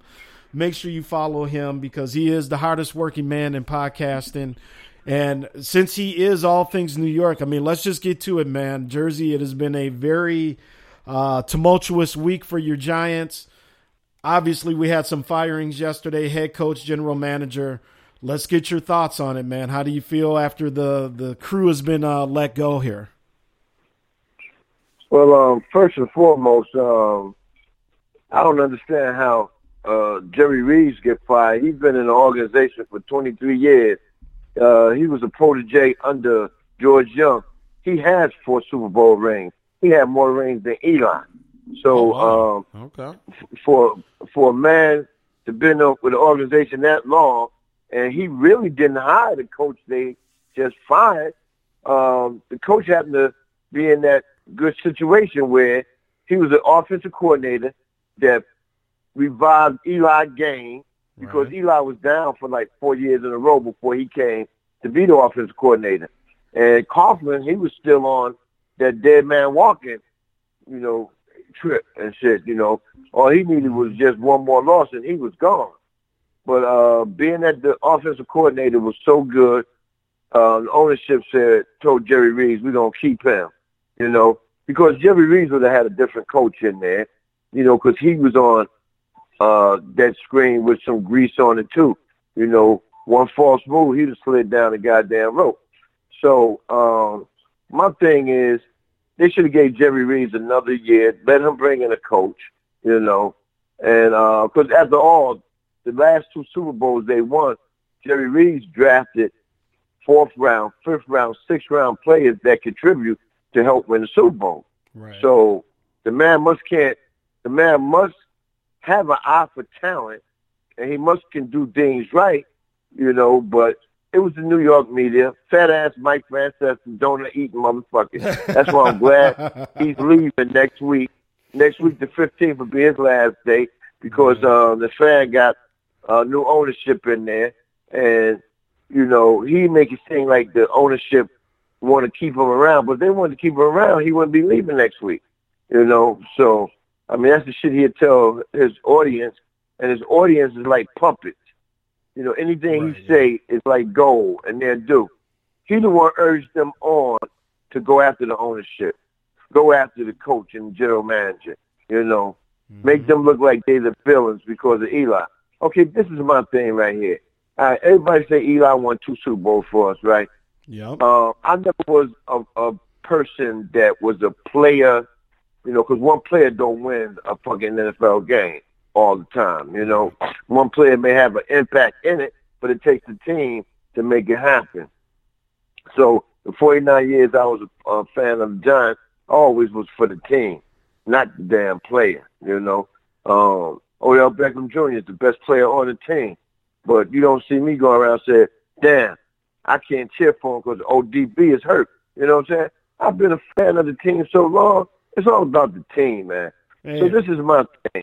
This is my thing. Mm-hmm. Uh, if the people that's going out there and listening to this man cheer them on to boycott the fucking games, that's the reason the ownership fired that man. Because he didn't want to have more Cowboy fans in the stand than Giant fans this week. And that's what would have happened. A lot of them was talking about selling their ticket, boycotting the game because Eli not playing. All right, well, t- tell me, son, what in the hell has Eli done in the last? I mean, last year they went to the playoffs. You know, and, and that's the thing, Chief, and that's why I'm glad you called in as usual, man, because look, I, I know he he quarterbacked and, and led to a couple Super Bowls, and I get that, but but like you said, the past few years, man, what has he done? And and why Yeah. is it that he sits on some type of holy grail where it just seems like he's just untouchable almost? It's like he's, you know, Don Corleone sitting up there in New York. It, it, I mean, he's lucky that I'm not ownership, you know, because I would have went to the coaches and said, listen, uh, sit Eli. I don't give a fuck about his streak or none of that. He just passed his brother. He will not catch Brett Favre because he will not be on this team long enough. And I'm quite sure he won't be on another team that long to catch Brett Favre, right? So Mhm. sit Eli because I need to know what we got on this team. You know, when other players clocked out, I'd have been like, sit A, B, C, and D because I'm getting tired of being embarrassed as an owner. You know, Uh, it wouldn't have been all that shit. Well, they did it wrong. I didn't want it to be done like that. What type of shit is that from an owner?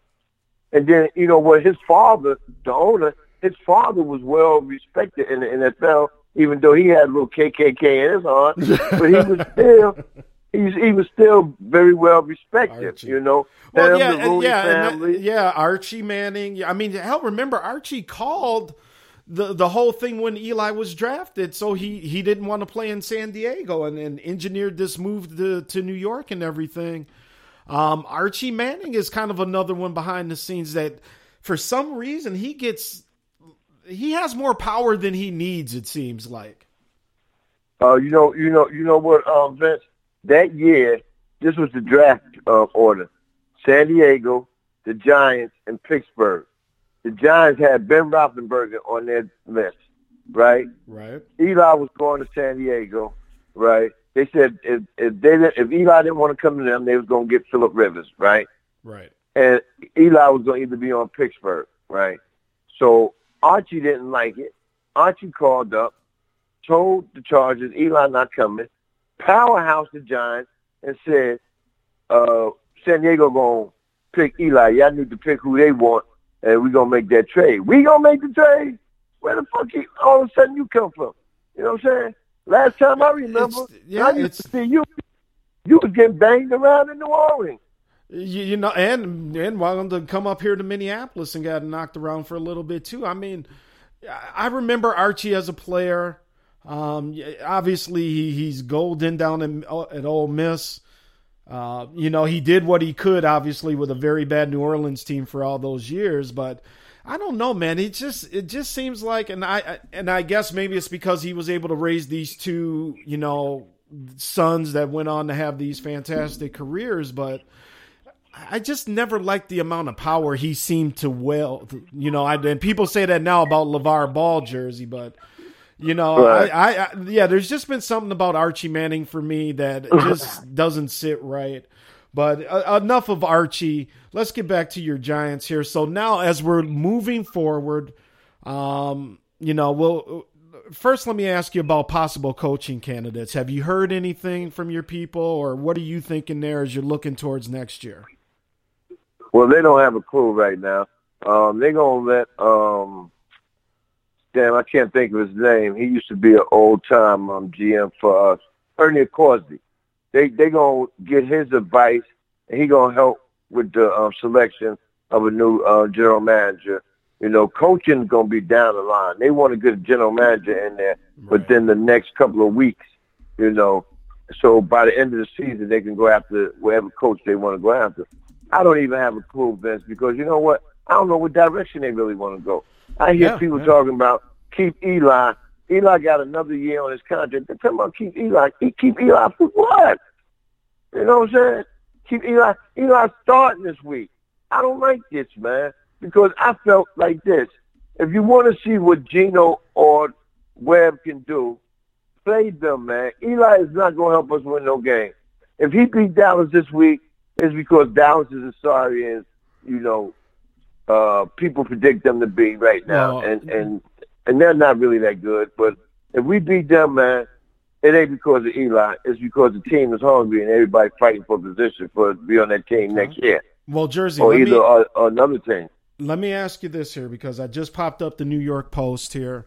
Couple names that they're throwing out there are, as everybody seems to love now, Jon Gruden, but they also got, and Grego like this, uh, Patriots offensive coordinator Josh McDaniels' name out there, kind of the early leads for in terms of speculation. Um, what do you think about those two names?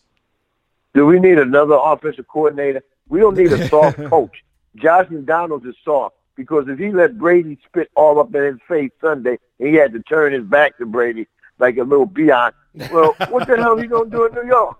I mean, tell me, what is he going to do in New York? You know, mm. I don't give a damn what type of jinx.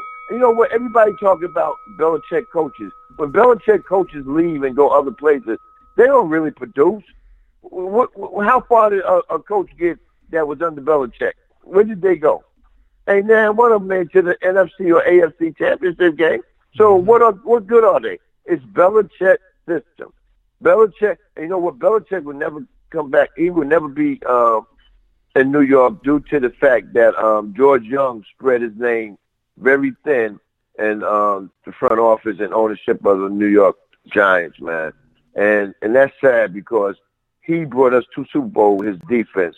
You know, him even though Parcell was the master of it and he was under Parcell, Belichick calls the defensive plays the two Super Bowls we won when he was there. You know, so people people don't realize that and they forget about Belichick got his first two Super Bowls with the Giants, where he stopped a high power Buffalo offense and a high uh, power Denver uh, Bronco offense with John Elway. You know, see people don't remember that. They forget about that. You know, when I mention Super Bowl, they oh they ancient, ancient my goddamn ass. They goddamn Super Bowl, and they was good win Super Bowls because every Super Bowl we won, the four out of the five we went to, it was defensive effort. You know, like they said, defense wins Super Bowl, and that shit true. You know, Well, Uh, Chief, only thing, No, go Yeah, ahead. go Finish ahead. your no. Finish your thought. Only thing about it, the Denver Super Bowl, Phil Simms and uh, they they had a good field day on it. They scored forty something points on Denver that year. So that was the only one we really, you know, exploded and won. You know. Right. But you know, besides that, man, everything else was like you know defense oriented, and uh, we we did enough on offense to win. In our uh, What you have, Spreaker, doc, no, our Spreaker.com chat room, See Mick Mickelson here from Cleveland, our good old friend there, Uh-huh. says you guys can have Hue Jackson. Oh, I wouldn't mind having him. If, if Cleveland gonna let him go, I wouldn't mind having him. See what the problem is with Cleveland is Cleveland don't get the right players for coaches to succeed. Belichick can tell you that. You know, I don't know what happened to that Cleveland front office, man. Ever since the first team out of Cleveland left there, it seemed like they took all the mastermind people. This team right here, it's just like like they built it with, you know, just people out the street, man. You know, that's how that It- it- it is amazing. It is amazing how they can just seem to miss year after year after year after year after year. And I feel bad, man, because you know it, it was such a hassle, and you know to get the franchise back in the first place and get the stadium built Right. finally, and you know it, it- everything they went through with you know Rooney or not Rooney, um, you know the original owner. I'm I'm drawing a mind blank here, but Oh, oh, oh, um, oh, damn. Uh, I know you start with M. Yeah, see, Mick, help us think. out with the former owner up there. But anyway, Yeah, you know they they got Yeah. through they got through all that stuff, man. And I mean, outside Uh-huh. of maybe one decent year, I mean, they've just been straight garbage up there in Cleveland. Yeah. I'm, not trying to be Yeah. not trying to be funny, but just straight garbage. and uh, I don't I don't see how the fans constantly give support to the um, team. You know, I guess they just love football, man. And Cleveland's a football town. It is. and, you know, It it's blue collar. Yeah. you know. But I mean, how could you constantly pay the money and go, and ownership ain't gonna put nothing there? You know, that's that's crazy. Remember when uh, forty Art Modell, Art Modell was yeah. Modell. That's right. And Modell's the one Thank you, snuck him out of town. Yeah. Uh, how about how about um when the 49ers um brass came there? You know, the ones that was there when the 49ers won them Super Bowl. They came to run the Cleveland organization, and then they got in trouble with the salary. That's why the salary cap thing is changed now because of them. You know, uh, what's the name? Uh, Bob. Bob. What's his name? He was an Italian guy. Uh, Oh, from out of the 49ers organization. I can't think of his name. Oh, the But he Bartolo? put his Bartolo. They came there and just corrupt the whole Cleveland front office and team and everything. They brought some good players there. I think they had one good year, and then that's when the NFL uh, really got down on them, and then they was done. You know, they had to get up out of there and whatnot. You know, before they go to jail and shit and whatnot. So, hey man, that was Hey, it, man. No, you're right, and it, it was too bad because you know, anytime at least back then, you know, Eddie DeBartolo was like the Pied Piper. Whatever he was touching was gold, except Right. until he got to Cleveland. you know, Yeah. Uh, So is me- it that Cleveland is, is Cleveland a bad luck city or what? Man, you, you know, you watch you watch that thirty for thirty, and you know you got to believe so sometimes, man. Because up until you know until the Cavaliers were able to finally get over the hump, I mean, you know, they had a great World Series with my Cubs a couple years ago. Um, football, they've never mattered, and baseball, they've been close. They did get the, the uh, got one ring, but yeah, I mean, uh, Cleveland is Cleveland. See, Mick, you're out there. How do you feel about your city, man? But Jersey, let me ask you Yeah. about this here. I don't want to waste too much time on that uh, that city by the lake Uh-huh. there. Let Right. me ask you about this Ohio State, Alabama college football playoff. I mean, like I said earlier in the show, you went to school there. You you are Ohio State. So let me just get your opinion. You know, uh, the Big Ten champion not going to the college football playoffs. Okay, Vince, tell me something. If you got five power schools, and the five power schools is supposed to uh, represent the playoffs, right? Right. But you only got four playoff spots. How the hell you got five power schools? The five power Right, schools yeah, is exactly. the Big Ten, SEC, ACC, the uh, Pac-12, and the uh, Big and the uh, Big 12, right? Right. So how is you gonna put all five in the playoff when you got four spots. And then you only got three in the playoffs, but you got two SEC teams. I'm gonna tell you what happened. When Urban Meyer had his chance after the game to get on national TV and tell the committee, you better put Ohio State in there and just ramble off because he had TV time to do it. You're in front of a nation of people that just watch you beat this team, and we should have beat him like a drum. And that's why I'm mad at him for not letting the uh, young quarterback come in when um, JT Barrett hurt his knee throughout the game. He should have took the JT Barrett out, and put the young quarterback in there, and then tried to run the score up, man, because that's what you really needed. But That's- then yeah, Urban that's Meyer a very had, good he Had the, he had the opportunity to be on national TV and present his case. You know what? After that game, that's when Nick Saban got on a t- local TV channel and told the um, panel that why Alabama should be in there, and otherwise he, he was right on. Yeah, you're right. He jumped right on ESPN. Now again, ESPN is uh, the money and the power behind the SEC network. Um, Right. You know, full disclosure there. Fox is the money behind the Big Ten network, just to make it fair. But you know, like you said, Saban. Soon as that game's over, he's right on there. He's politicking, doing what he had to do. What Urban did, I guess, a couple years ago. Some people would say, but um, do we expand this playoff to six? Is that the answer? Uh, no, they said when they first started it uh, four years ago, the first year where the Ohio State University won it, you know what I'm saying, a wild card and came there and won it. Um, they said that they was if they expand, it would go to eight teams, which it should, because you look how many teams you got in Division One football. Look at look at Division Two. Division Two don't play bowl games. They got an all-out playoff system. Every conference got teams in the playoff, and they play games throughout one whole month, and then you get down to the final two, and you got a championship. Well, I mean game. that's You that's know the way it should be done, but obviously But you the know why they bowls are too much money Yeah. were tied into these bowls now, and a bunch of Yeah. bullshiggity bowls too. I mean, you know, it starts here in in a couple of weeks. You'll get the, you know, the first bullshit bowl game of the year, and you know, we you know Well, we when, got forty. when of do we stop that? When do we stop bowls? Ain't bowls kind of old? Bowls is going there since I was a kid. I'm 57 years old. Bowls is going on that long of a time period. And you think can it's time for a incorporate the bowls just like you do now. I mean, if if you really want to keep them in there, you can you can still keep them around. But I, hey, dude, I'm with you, Jersey. I've I've always been for the Division two and three model. I mean, these are schools and colleges and universities that go out and, and don't give me the student athlete and they're going to miss class and all this stuff because they do it at Division two and Division three. Right, right. You know? I, I'll the- tell you a good. I'll tell you a good scenario. All right, keep the bowls, right? Right. But the top eight bowls you could play right around that New Year's you know, around around that Christmas New Year's time, right? Mm-hmm. The top eight bowls. You got the last eighteen, but start the playoffs with sixteen teams two weeks before all that.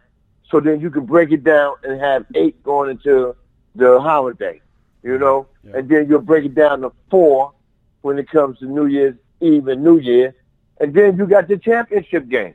You know what I'm saying? It's a way you can keep the goddamn bullshit ass bowls, but you just got to get creative with it. No, they don't want to get creative. It's all about money, money, money, money. You know, and then you got the presidents of the school. If my team don't make it, while my kids gotta be going to classes, and all these other kids is going around playing football. You know, that's all it is. It's a, it's a bunch of BS, man. And um, politics is all up in there. You know, until we get a right president in the White House where he can say, well, why don't y'all do this or do that? Like Obama did that one year. You know, he made them switch up some shit. You know, you know So- that's a, yeah that is, that actually is a good point. I totally forgot that that really Obama threw his two cents in and really kind of helped get the whole thing going again. That's a very good point, Jersey. But you know, this this is my thing, man. They always want certain people in certain situations, and you know what? I hope Bama get ran the fuck out of the um, Superdome comes um, when they go down there and play Clemson. Hope they run their asses right out of there. And um, earlier, I don't know if Tony's still in the chat room, But earlier, I looked at the whole scenario, and um, if Kirby Smart stayed with his game plan and do what's best, and Georgia players stay out of trouble, I think they could win this whole thing this year, man. I- Even though know, it hurts, it hurts totally me to say this shit, but I think they could win the whole thing, man. You know, because I, I know a lot of players on that team are from the Metro Atlanta area, man, and they balling right now, man. I, I know. I, I agree with you, Jersey. Uh, there's just something uh, I kind of alluded to it a little bit earlier, man. That's just nugging at me with Thorny's Georgia Bulldogs, and I wish them well. You know, it would be nice, I guess, just to kind of see, you know, a, a new team, a new name get in there and win it, and all that stuff. Um, Right. But it, it's it's going to be tough. It's going to be tough. Uh, Yeah. What what do you, let me ask you real quick? What do you think about Clemson?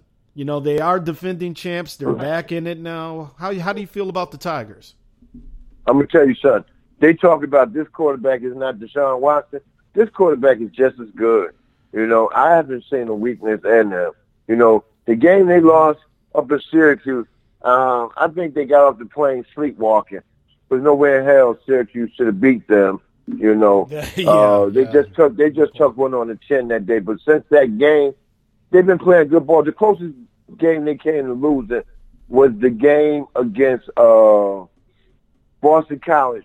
It was up to it was in the third quarter. Boston College was like neck and neck with um, Clemson, and then the fourth quarter, Clemson just broke away. I guess Boston College was uh, over their head and just said, "Hell, damn, is we really in this game?" And, and they lost it. You know, so uh, that's about that's about it, man. But Clemson is Clemson is the juggernaut right now, man. Uh, uh, Dabo Swinney, I don't know where he came from. He got one of them hella, he got one of them hella fine goddamn, uh, like I call Big L, uh, the the pig the pig um trainer. Uh, it's like Dabo came from out of the pig pen and shit, you know, raising hogs and cattle and all that. Uh, but he's doing his job, you know what I'm saying? He is, That's he just is. straight up.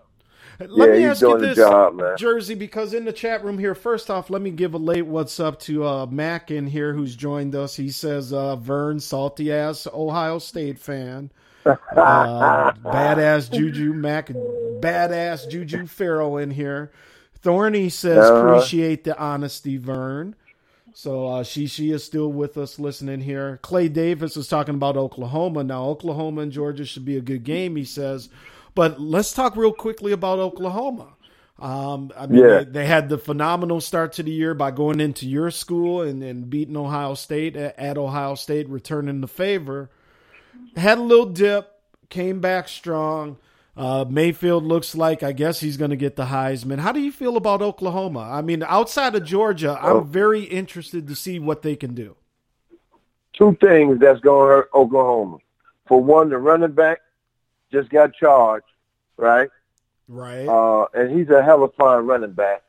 Um, the defense is not there. They're not existent, man. Big 12 defense Uh, always going to be your yeah. big question mark because Uh, they hey, don't man, play They it. they run up against a team that has offense. It's going to be a shootout, man. But see, the thing about it, what's going to stop the shootout is Georgia may give up some points, but they're going to stop them several times here and there. Uh, they're going to probably play like a boxing one, a basketball style, or make, uh, or, um, what's the name? Uh, the quarterback, May, Mayfield, or whatever his name Oh, is. yeah, yeah. Uh, yeah. But they're going to play like a boxing one on him. They're going to make him stay in that pocket and throw that ball. Because he's at his best when he's running, throwing the ball. You know, in the pocket, because he's short. You know, and you got these tall linemen coming at you, man. You know, you got to try to look over them and throw that ball all the time. Just, if you ever look at him play, man, he'll move out of that pocket an inch or two, or uh, he'll step up in the pocket and he'll throw. He got a good arm. He'll throw a bullet, right? But this is my thing. Uh, Georgia got linebackers that always blitzing. And um, matter of fact, I know one of them from out of Mays High School, man. He's he's the beast, right? Um, Patrick. Um, they was going. They gonna stay. Pressure gonna stay on them, man. And um, I can see right now Oklahoma may score two touchdowns, and then they may get shut down.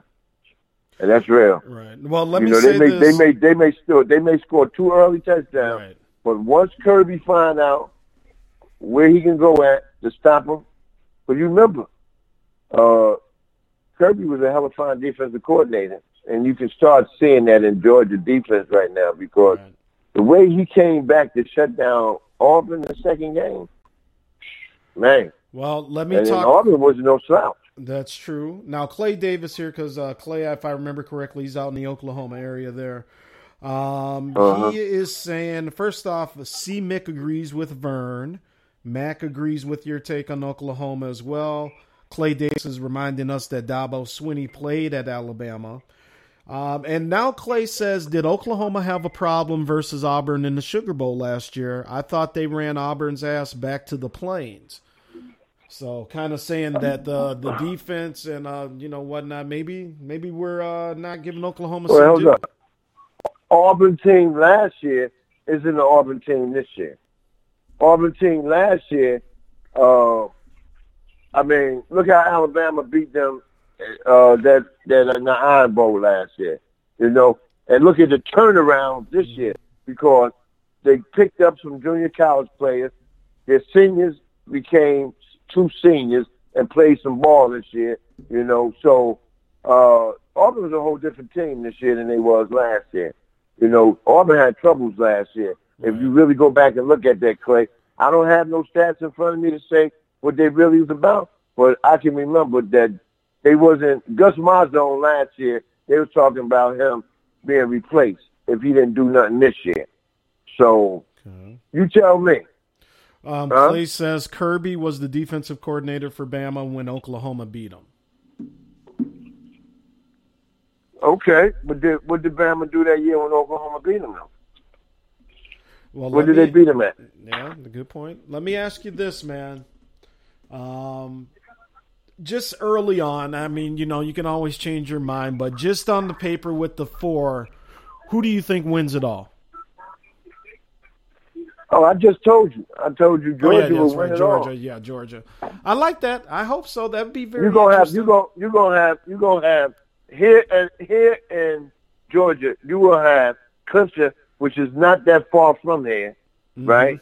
You are gonna have Clemson and Georgia in the um, Mercedes Benz, and that will be a big money Oh, game that's because be huge, Clemson yeah. travel Yep. and Georgia fans is right here. Right here, you so, know. Uh, I mean, I mean, if you look at it, you know, without without you know saying that it's gonna be some funny shit done, you know what I'm saying? But if you look at it, ain't that the game that the uh, college football would want to have due to the fact that the Mercedes Benz is just open. You got a Georgia school that's in the in the in the in the playoffs, and they got a chance to come home to play for the championship that they haven't had in so many years. There's only three championships in the state of Georgia. The Braves got a championship, which the banner is like threads right now. The Bulldogs had a championship back when Herschel Walker was here. And then you got Georgia Tech sharing championship. I never heard you share championship, but you know, that's a story for another fucking day. Yeah. You know what I'm saying? Yeah. yeah, yeah, Little kiddies. There was a time back in the day where every once in a while you would have two college national championships uh, Right. winners for college So- football, but They due for a championship here, man. And um to open up a, a, a big venue like that, you know, uh, hey man, it's all in the cards, man. I tell you what, I'll be down there tailgating that night. It's on a Monday night too. I'm off. Shit, I'm gonna go down there. Maybe, hey, maybe I get lucky. It don't take too much luck for you, Chief Rocker. I seen you in action. I saw you on the rooftop a couple years ago. oh yeah. Anyone, yeah. hey, anybody that can get the woman to hit that spin move like Vern, they don't need no luck, man. Don't need no luck. Uh, real Oh, quick, let me say what up to Jelani up in here, the host of the Wait a Minute show. Um, X Squad affiliate as well. Now, Chief, before I get you out of here, man, let me just uh, ask you real quick here, man. Um, how are things Yeah. going? I, I know you're you're looking after mom and everything, man. Uh, hope everything's Right. going better. Um, we're, we're thinking of you, and um, just hope everything's working out for you guys down there, bro. Um, well, uh, this is a situation. Uh, she got tubes in her stomach so she can eat and gain weight and get protein and vitamins all back in her system. Right. So she's being fed 20 hours a day through the machine, right? And uh, she started gaining weight back because I see in her face, her face, her color is real back. I put some pictures in face. My Yeah, son took pictures yeah, when he went there. Yeah. So I put them in uh, Facebook, right? She's getting her uh, coloring back in her face. Her her skin is is getting more puffy, and you can't see the bones. I was seeing bones in her face, man. She lost so much weight, right? You know, but uh, she started to get her weight. Once she gets fully strengthened, uh, I guess they'll finally take the tools out and and start back feeding her through a you know through the mouth. And uh, I'm just hoping by then the rehab will start kicking back in so we can get that right side going, man. Right. You know, I ask God, I ask God every day for a miracle. I said, I know it's, it's miracles out here. You know, if anything, you know, I may not be the best person out here, but you know, give my mother that miracle. You know, because that's what I need right now. It was last year of December, just before Christmas, when she caught her first stroke. Right. And was in the hospital for Christmas. And then after the Super Bowl was when she caught the one that put her down. Right. and that's where she's been ever since February. She's been in this here nursing home, man. So, you know, hey man, all I can do is wish for the best and hope things get better. But um, hey man, each and every day, man, I'm fighting for her, man. You know, I'm making Oh, sure yeah. they take care of and do the right thing and whatnot. And uh, you know, even though I work two jobs, um, I'm running, man.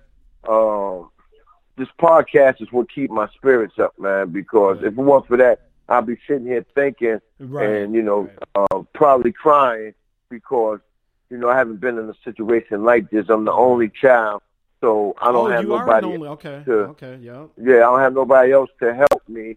And then, you know, her sisters, uh, both of them back up east, right? Right. And she got one in, in Detroit. Um, you know, they haven't been down to help me. My son in Florida haven't been down. So on the weekends, man, it's a hit or miss with me.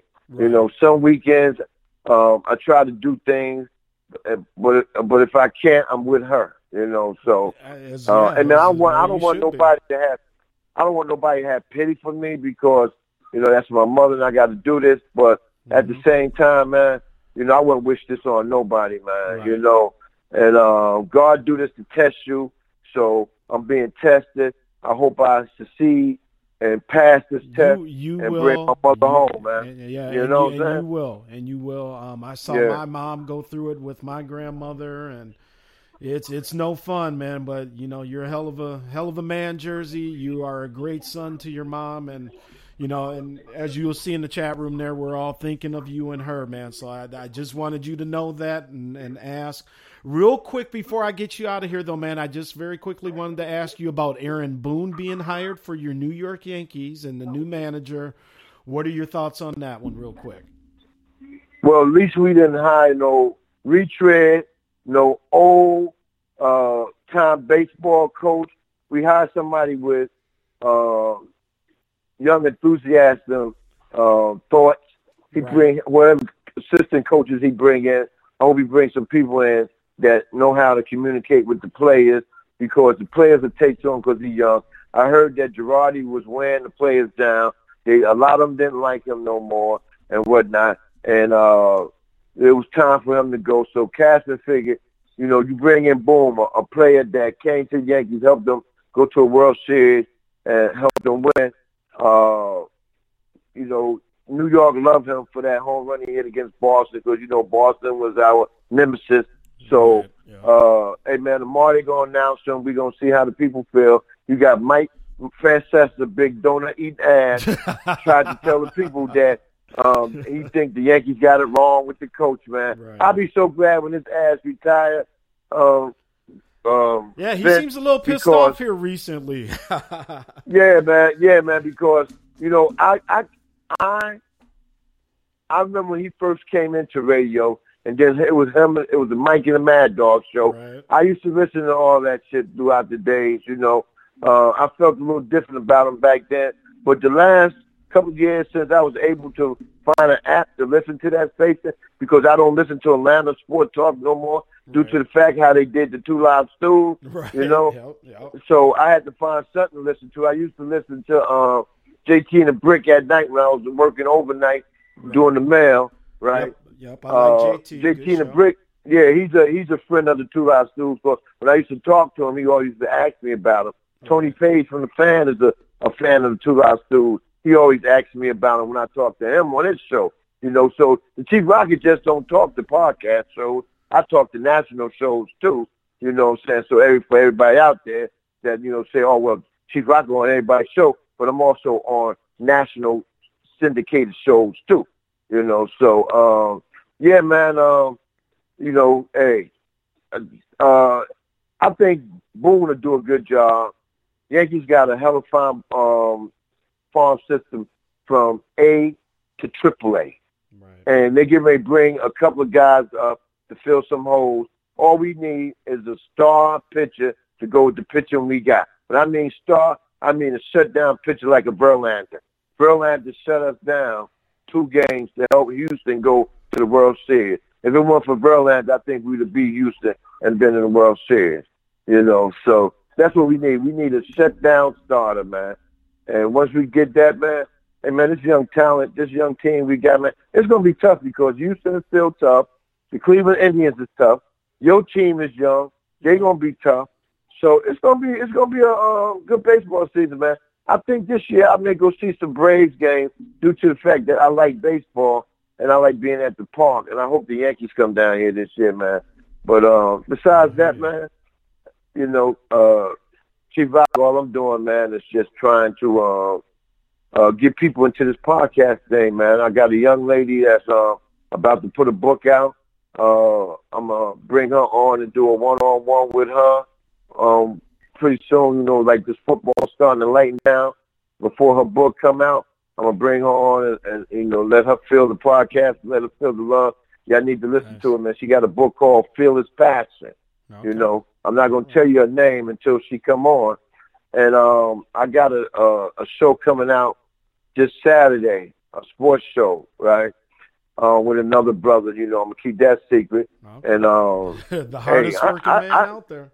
Hey man, I just, I just, I just like doing this, man, and it keeps my mind focused. Right. You know, and um, let me know that um, there's some, there's a, there's a horizon at the end of the tunnel. I need to catch it and make it happen. You know, that's it, man. I get you. All right, homie. Well, hey, I'm gonna let you get back to your night, man. Thank you again, as always, Jersey, for checking in with us. The folks love you up here in Minnesota. Have a great night, and we'll be listening on the weekends and checking out all the shows, homie. Oh yeah, and, and tell the wife once again, um, happy birthday. I already wished her that, but tell her happy birthday and uh, and have many more. All right. All right, my man. All right, folks. The one and only Jersey Vern. Thank you, Jersey. We'll talk to you next week, homie. Shaka locker. Boom.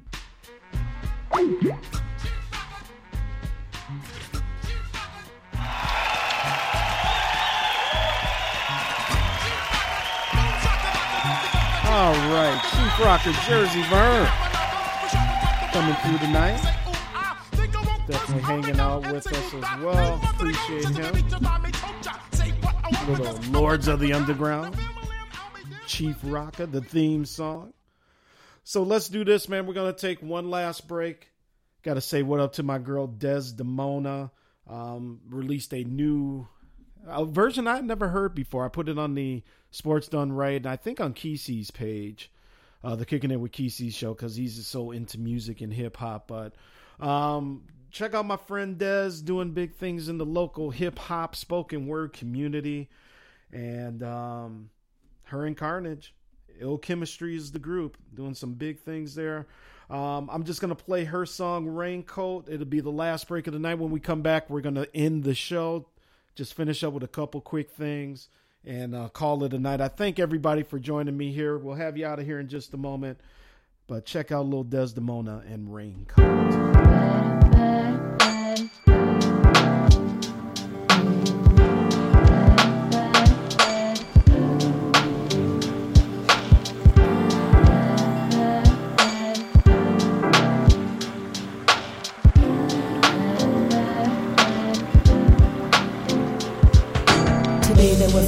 Even though the sun was shining. Glitches the system every time I started rhyming. Caught in the moment between now and then. I leave my spark in the dark to echo on when I'm dead. High pressure system moving in. Monsoon to begin. Dark clouds above, lightning crashing in. I can't stand the rain. The DJ scratches in. No flood insurance, so I might be cashing in. Umbrella broke, no protection from the wind blown. Senses struck, out of luck, the source is unknown. Walking down Hennepin, I thought I saw my clone again. Then I got a blocked call, doppelganger phoning in. Shadows on the sidewalk, stepping on all the cracks, sprinkled with riddles. Mama's lying on the tracks. Retrace my steps to get that old feeling back. Just when I was rising, rain came pouring down my back. When the world seems brighter everywhere else,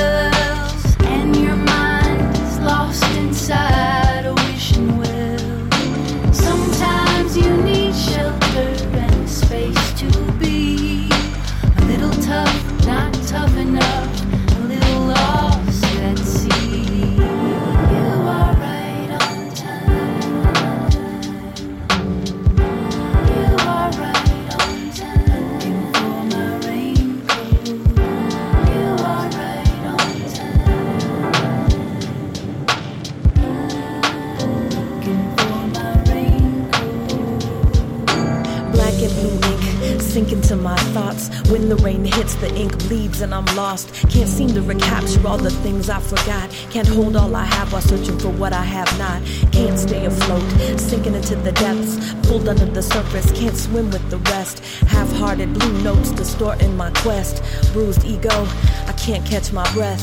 Try to write it down, but there's no inspiration. The blank page staring into my heart's hesitation. Trying to endure nine months of incubation. There's pain ingrained in the process of creation. Shadows on the sidewalk, stepping on all the cracks, sprinkled in with riddles. Mama's lying on the tracks. Retrace my steps to get that old feeling back. Just when I was rising, they came pouring down my back. When the world seems brighter everywhere else, lost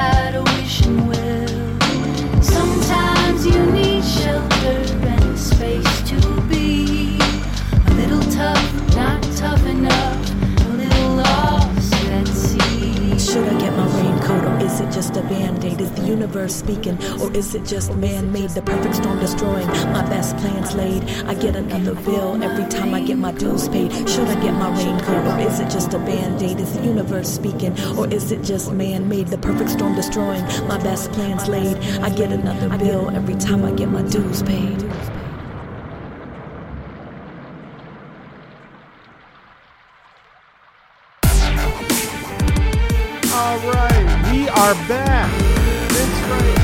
Winding it up here. Sports done right.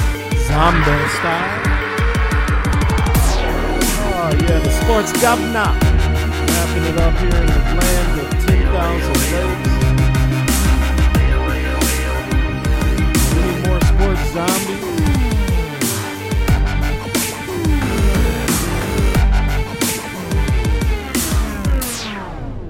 And want to thank my buddy Desdemona. Raincoat featuring Ellis is the name of that jam that I was just playing.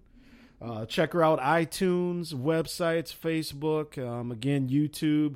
Um, never thought a little five foot four girl from Iowa could uh, bust the rhymes like that, but she is phenomenal. I am a big fan, and check out my bud Desdemona. All right, so let's wrap the show up here. Um, first off, Gophers getting killed. Exactly what we were afraid is happening. Nebraska's up 63 47, six and a half minutes left. Minnesota's in the bonus, if that helps anything, but uh, all Nebraska here, especially in the second half. And I told you, I told you, Nebraska's no slouch now when it comes to basketball. So we'll see if the Gophers can try and put together one last little run here. They are down by 15 points. And, well, it is what it is. All right, y'all. Um, again, just wanted to take a moment, thank everybody for supporting the podcast, for joining me tonight. Always fun to talk sports with the posse. Again, X Squad affiliates, Spreaker.com is where you can find the shows. Um, Vince Wright, sports governor of this great state of Minnesota. Sports Done Right is the show. And you've heard other shows here, man. A lot of good people doing a lot of great podcasting here. um, shows, X Squad affiliates. Don't forget my friends over at IE Sports Radio, Big Larry and his show, Three and Out. Um, Ringside, the boxing show I do over there. Um, been trying to really up my Twitter presence. I've actually grown my Twitter followers here by over 400 in the past few months. And just by talking sports, listening to some other po- podcasts, want to say what up to big uh, Justin Ekstrom out there the Horned Scolders podcast. Um, he was on a couple weeks ago with us. Real nice dude. Um, just everybody out there in Twitter who took the time to listen to the show, share the show, retweeted everything else. Thank you. Thank you so much. I really appreciate it. Um, with that, I'm going to get out of here because I know we're getting late in the East Coast here, coming up on the 11 o'clock hour, 10 o'clock here. I guess to get up early, make sure the motorcade is set to get the first daughter off to school tomorrow. Um, on behalf of the first lady, the birthday girl, who says uh, sends her best wishes to everybody. I tried to actually get Angie on tonight. She didn't want to come on. She uh, had some work stuff she had to kind of get done here tonight, but she uh, maybe we can get her on next week. I hope so. Always fun when the first lady stops in and visits with us as well. I want to thank the Chief Rocker Jersey Vern as always uh, for coming in and setting us straight on that New York point of view. Even though he's down in the ATL, he is forever, um, you know, Mr. Blue with his Giants. Want to thank everybody else in the chat room. Clay Davis, C. Mick. Again, thank you, C. Mick, for popping in, man. Don't be a stranger. Love having you up in here, my man. Uh, Got to get Reggie Dollars and Cents back up in here as well. Um, we got to get that show going again. Grego, Mac, um, Thorny Switch. Uh, I think Mocha was in here earlier. She was. Uh, Nunu Queen was in here. Uh, everybody in the Spreaker.com chat rooms. I don't have time to go through everybody's name. Thank you so much. Uh, really appreciated. Strong chat room, strong chats tonight. And everybody out there who, by the way, maybe isn't listening live, but takes the time to listen on demand and gets at me on Twitter or email, everything thank you as as um, as well. The Gov definitely appreciates that. Um, again, not looking good for the Golden Gopher basketball team. It is all Nebraska. They're running up and down the floor, making these Gophers look stupid. Ooh, this is looking like uh, like it's not good. Down by 17. All right, Minnesota, you got some work to do apparently, but props to the Vikings, man. All right, we're going to get on out of here. Thank you guys so much. Have a great night. Sports Done Right again, Tuesday nights, Spreaker.com. Check us out. May have a little something this weekend, a possible little preview show, as now we are uh, getting to the point of some fisticuffs on the floor here. Everybody, everybody wants to throw some punches nowadays. Amir Coffey having to be restrained. Oh boy, it is what it is. But everybody, good night. Best of luck to all the fans of the four teams in the college playoffs. And Sports Done Right we will be back next week. Keep it tuned. Love y'all. Peace. Thank you for listening to Sports Done Right with your host, the governor of Minnesota Sports Talk, the Honorable Vince Wright. Check out Sports Done Right every Tuesday night. And when it's over, stay up on all of the breaking sports news and commentary by joining the Sports Done Right Facebook group. Let your voice be heard and join the conversation right now. You finally got it right with Sports Done Right.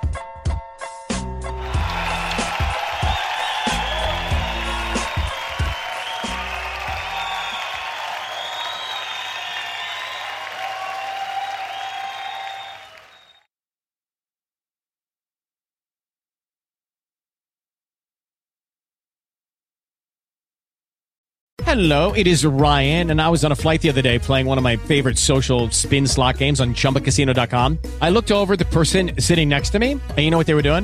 They were also playing Chumba Casino. Coincidence? I think not. Everybody's loving having fun with it. Chumba Casino is home to hundreds of casino style games that you can play for free anytime, anywhere, even at 30,000 feet. So sign up now at chumbacasino.com to claim your free welcome bonus. That's chumbacasino.com and live the Chumba life. No purchase necessary. VGW. Void were prohibited by law. See terms and conditions. 18 plus.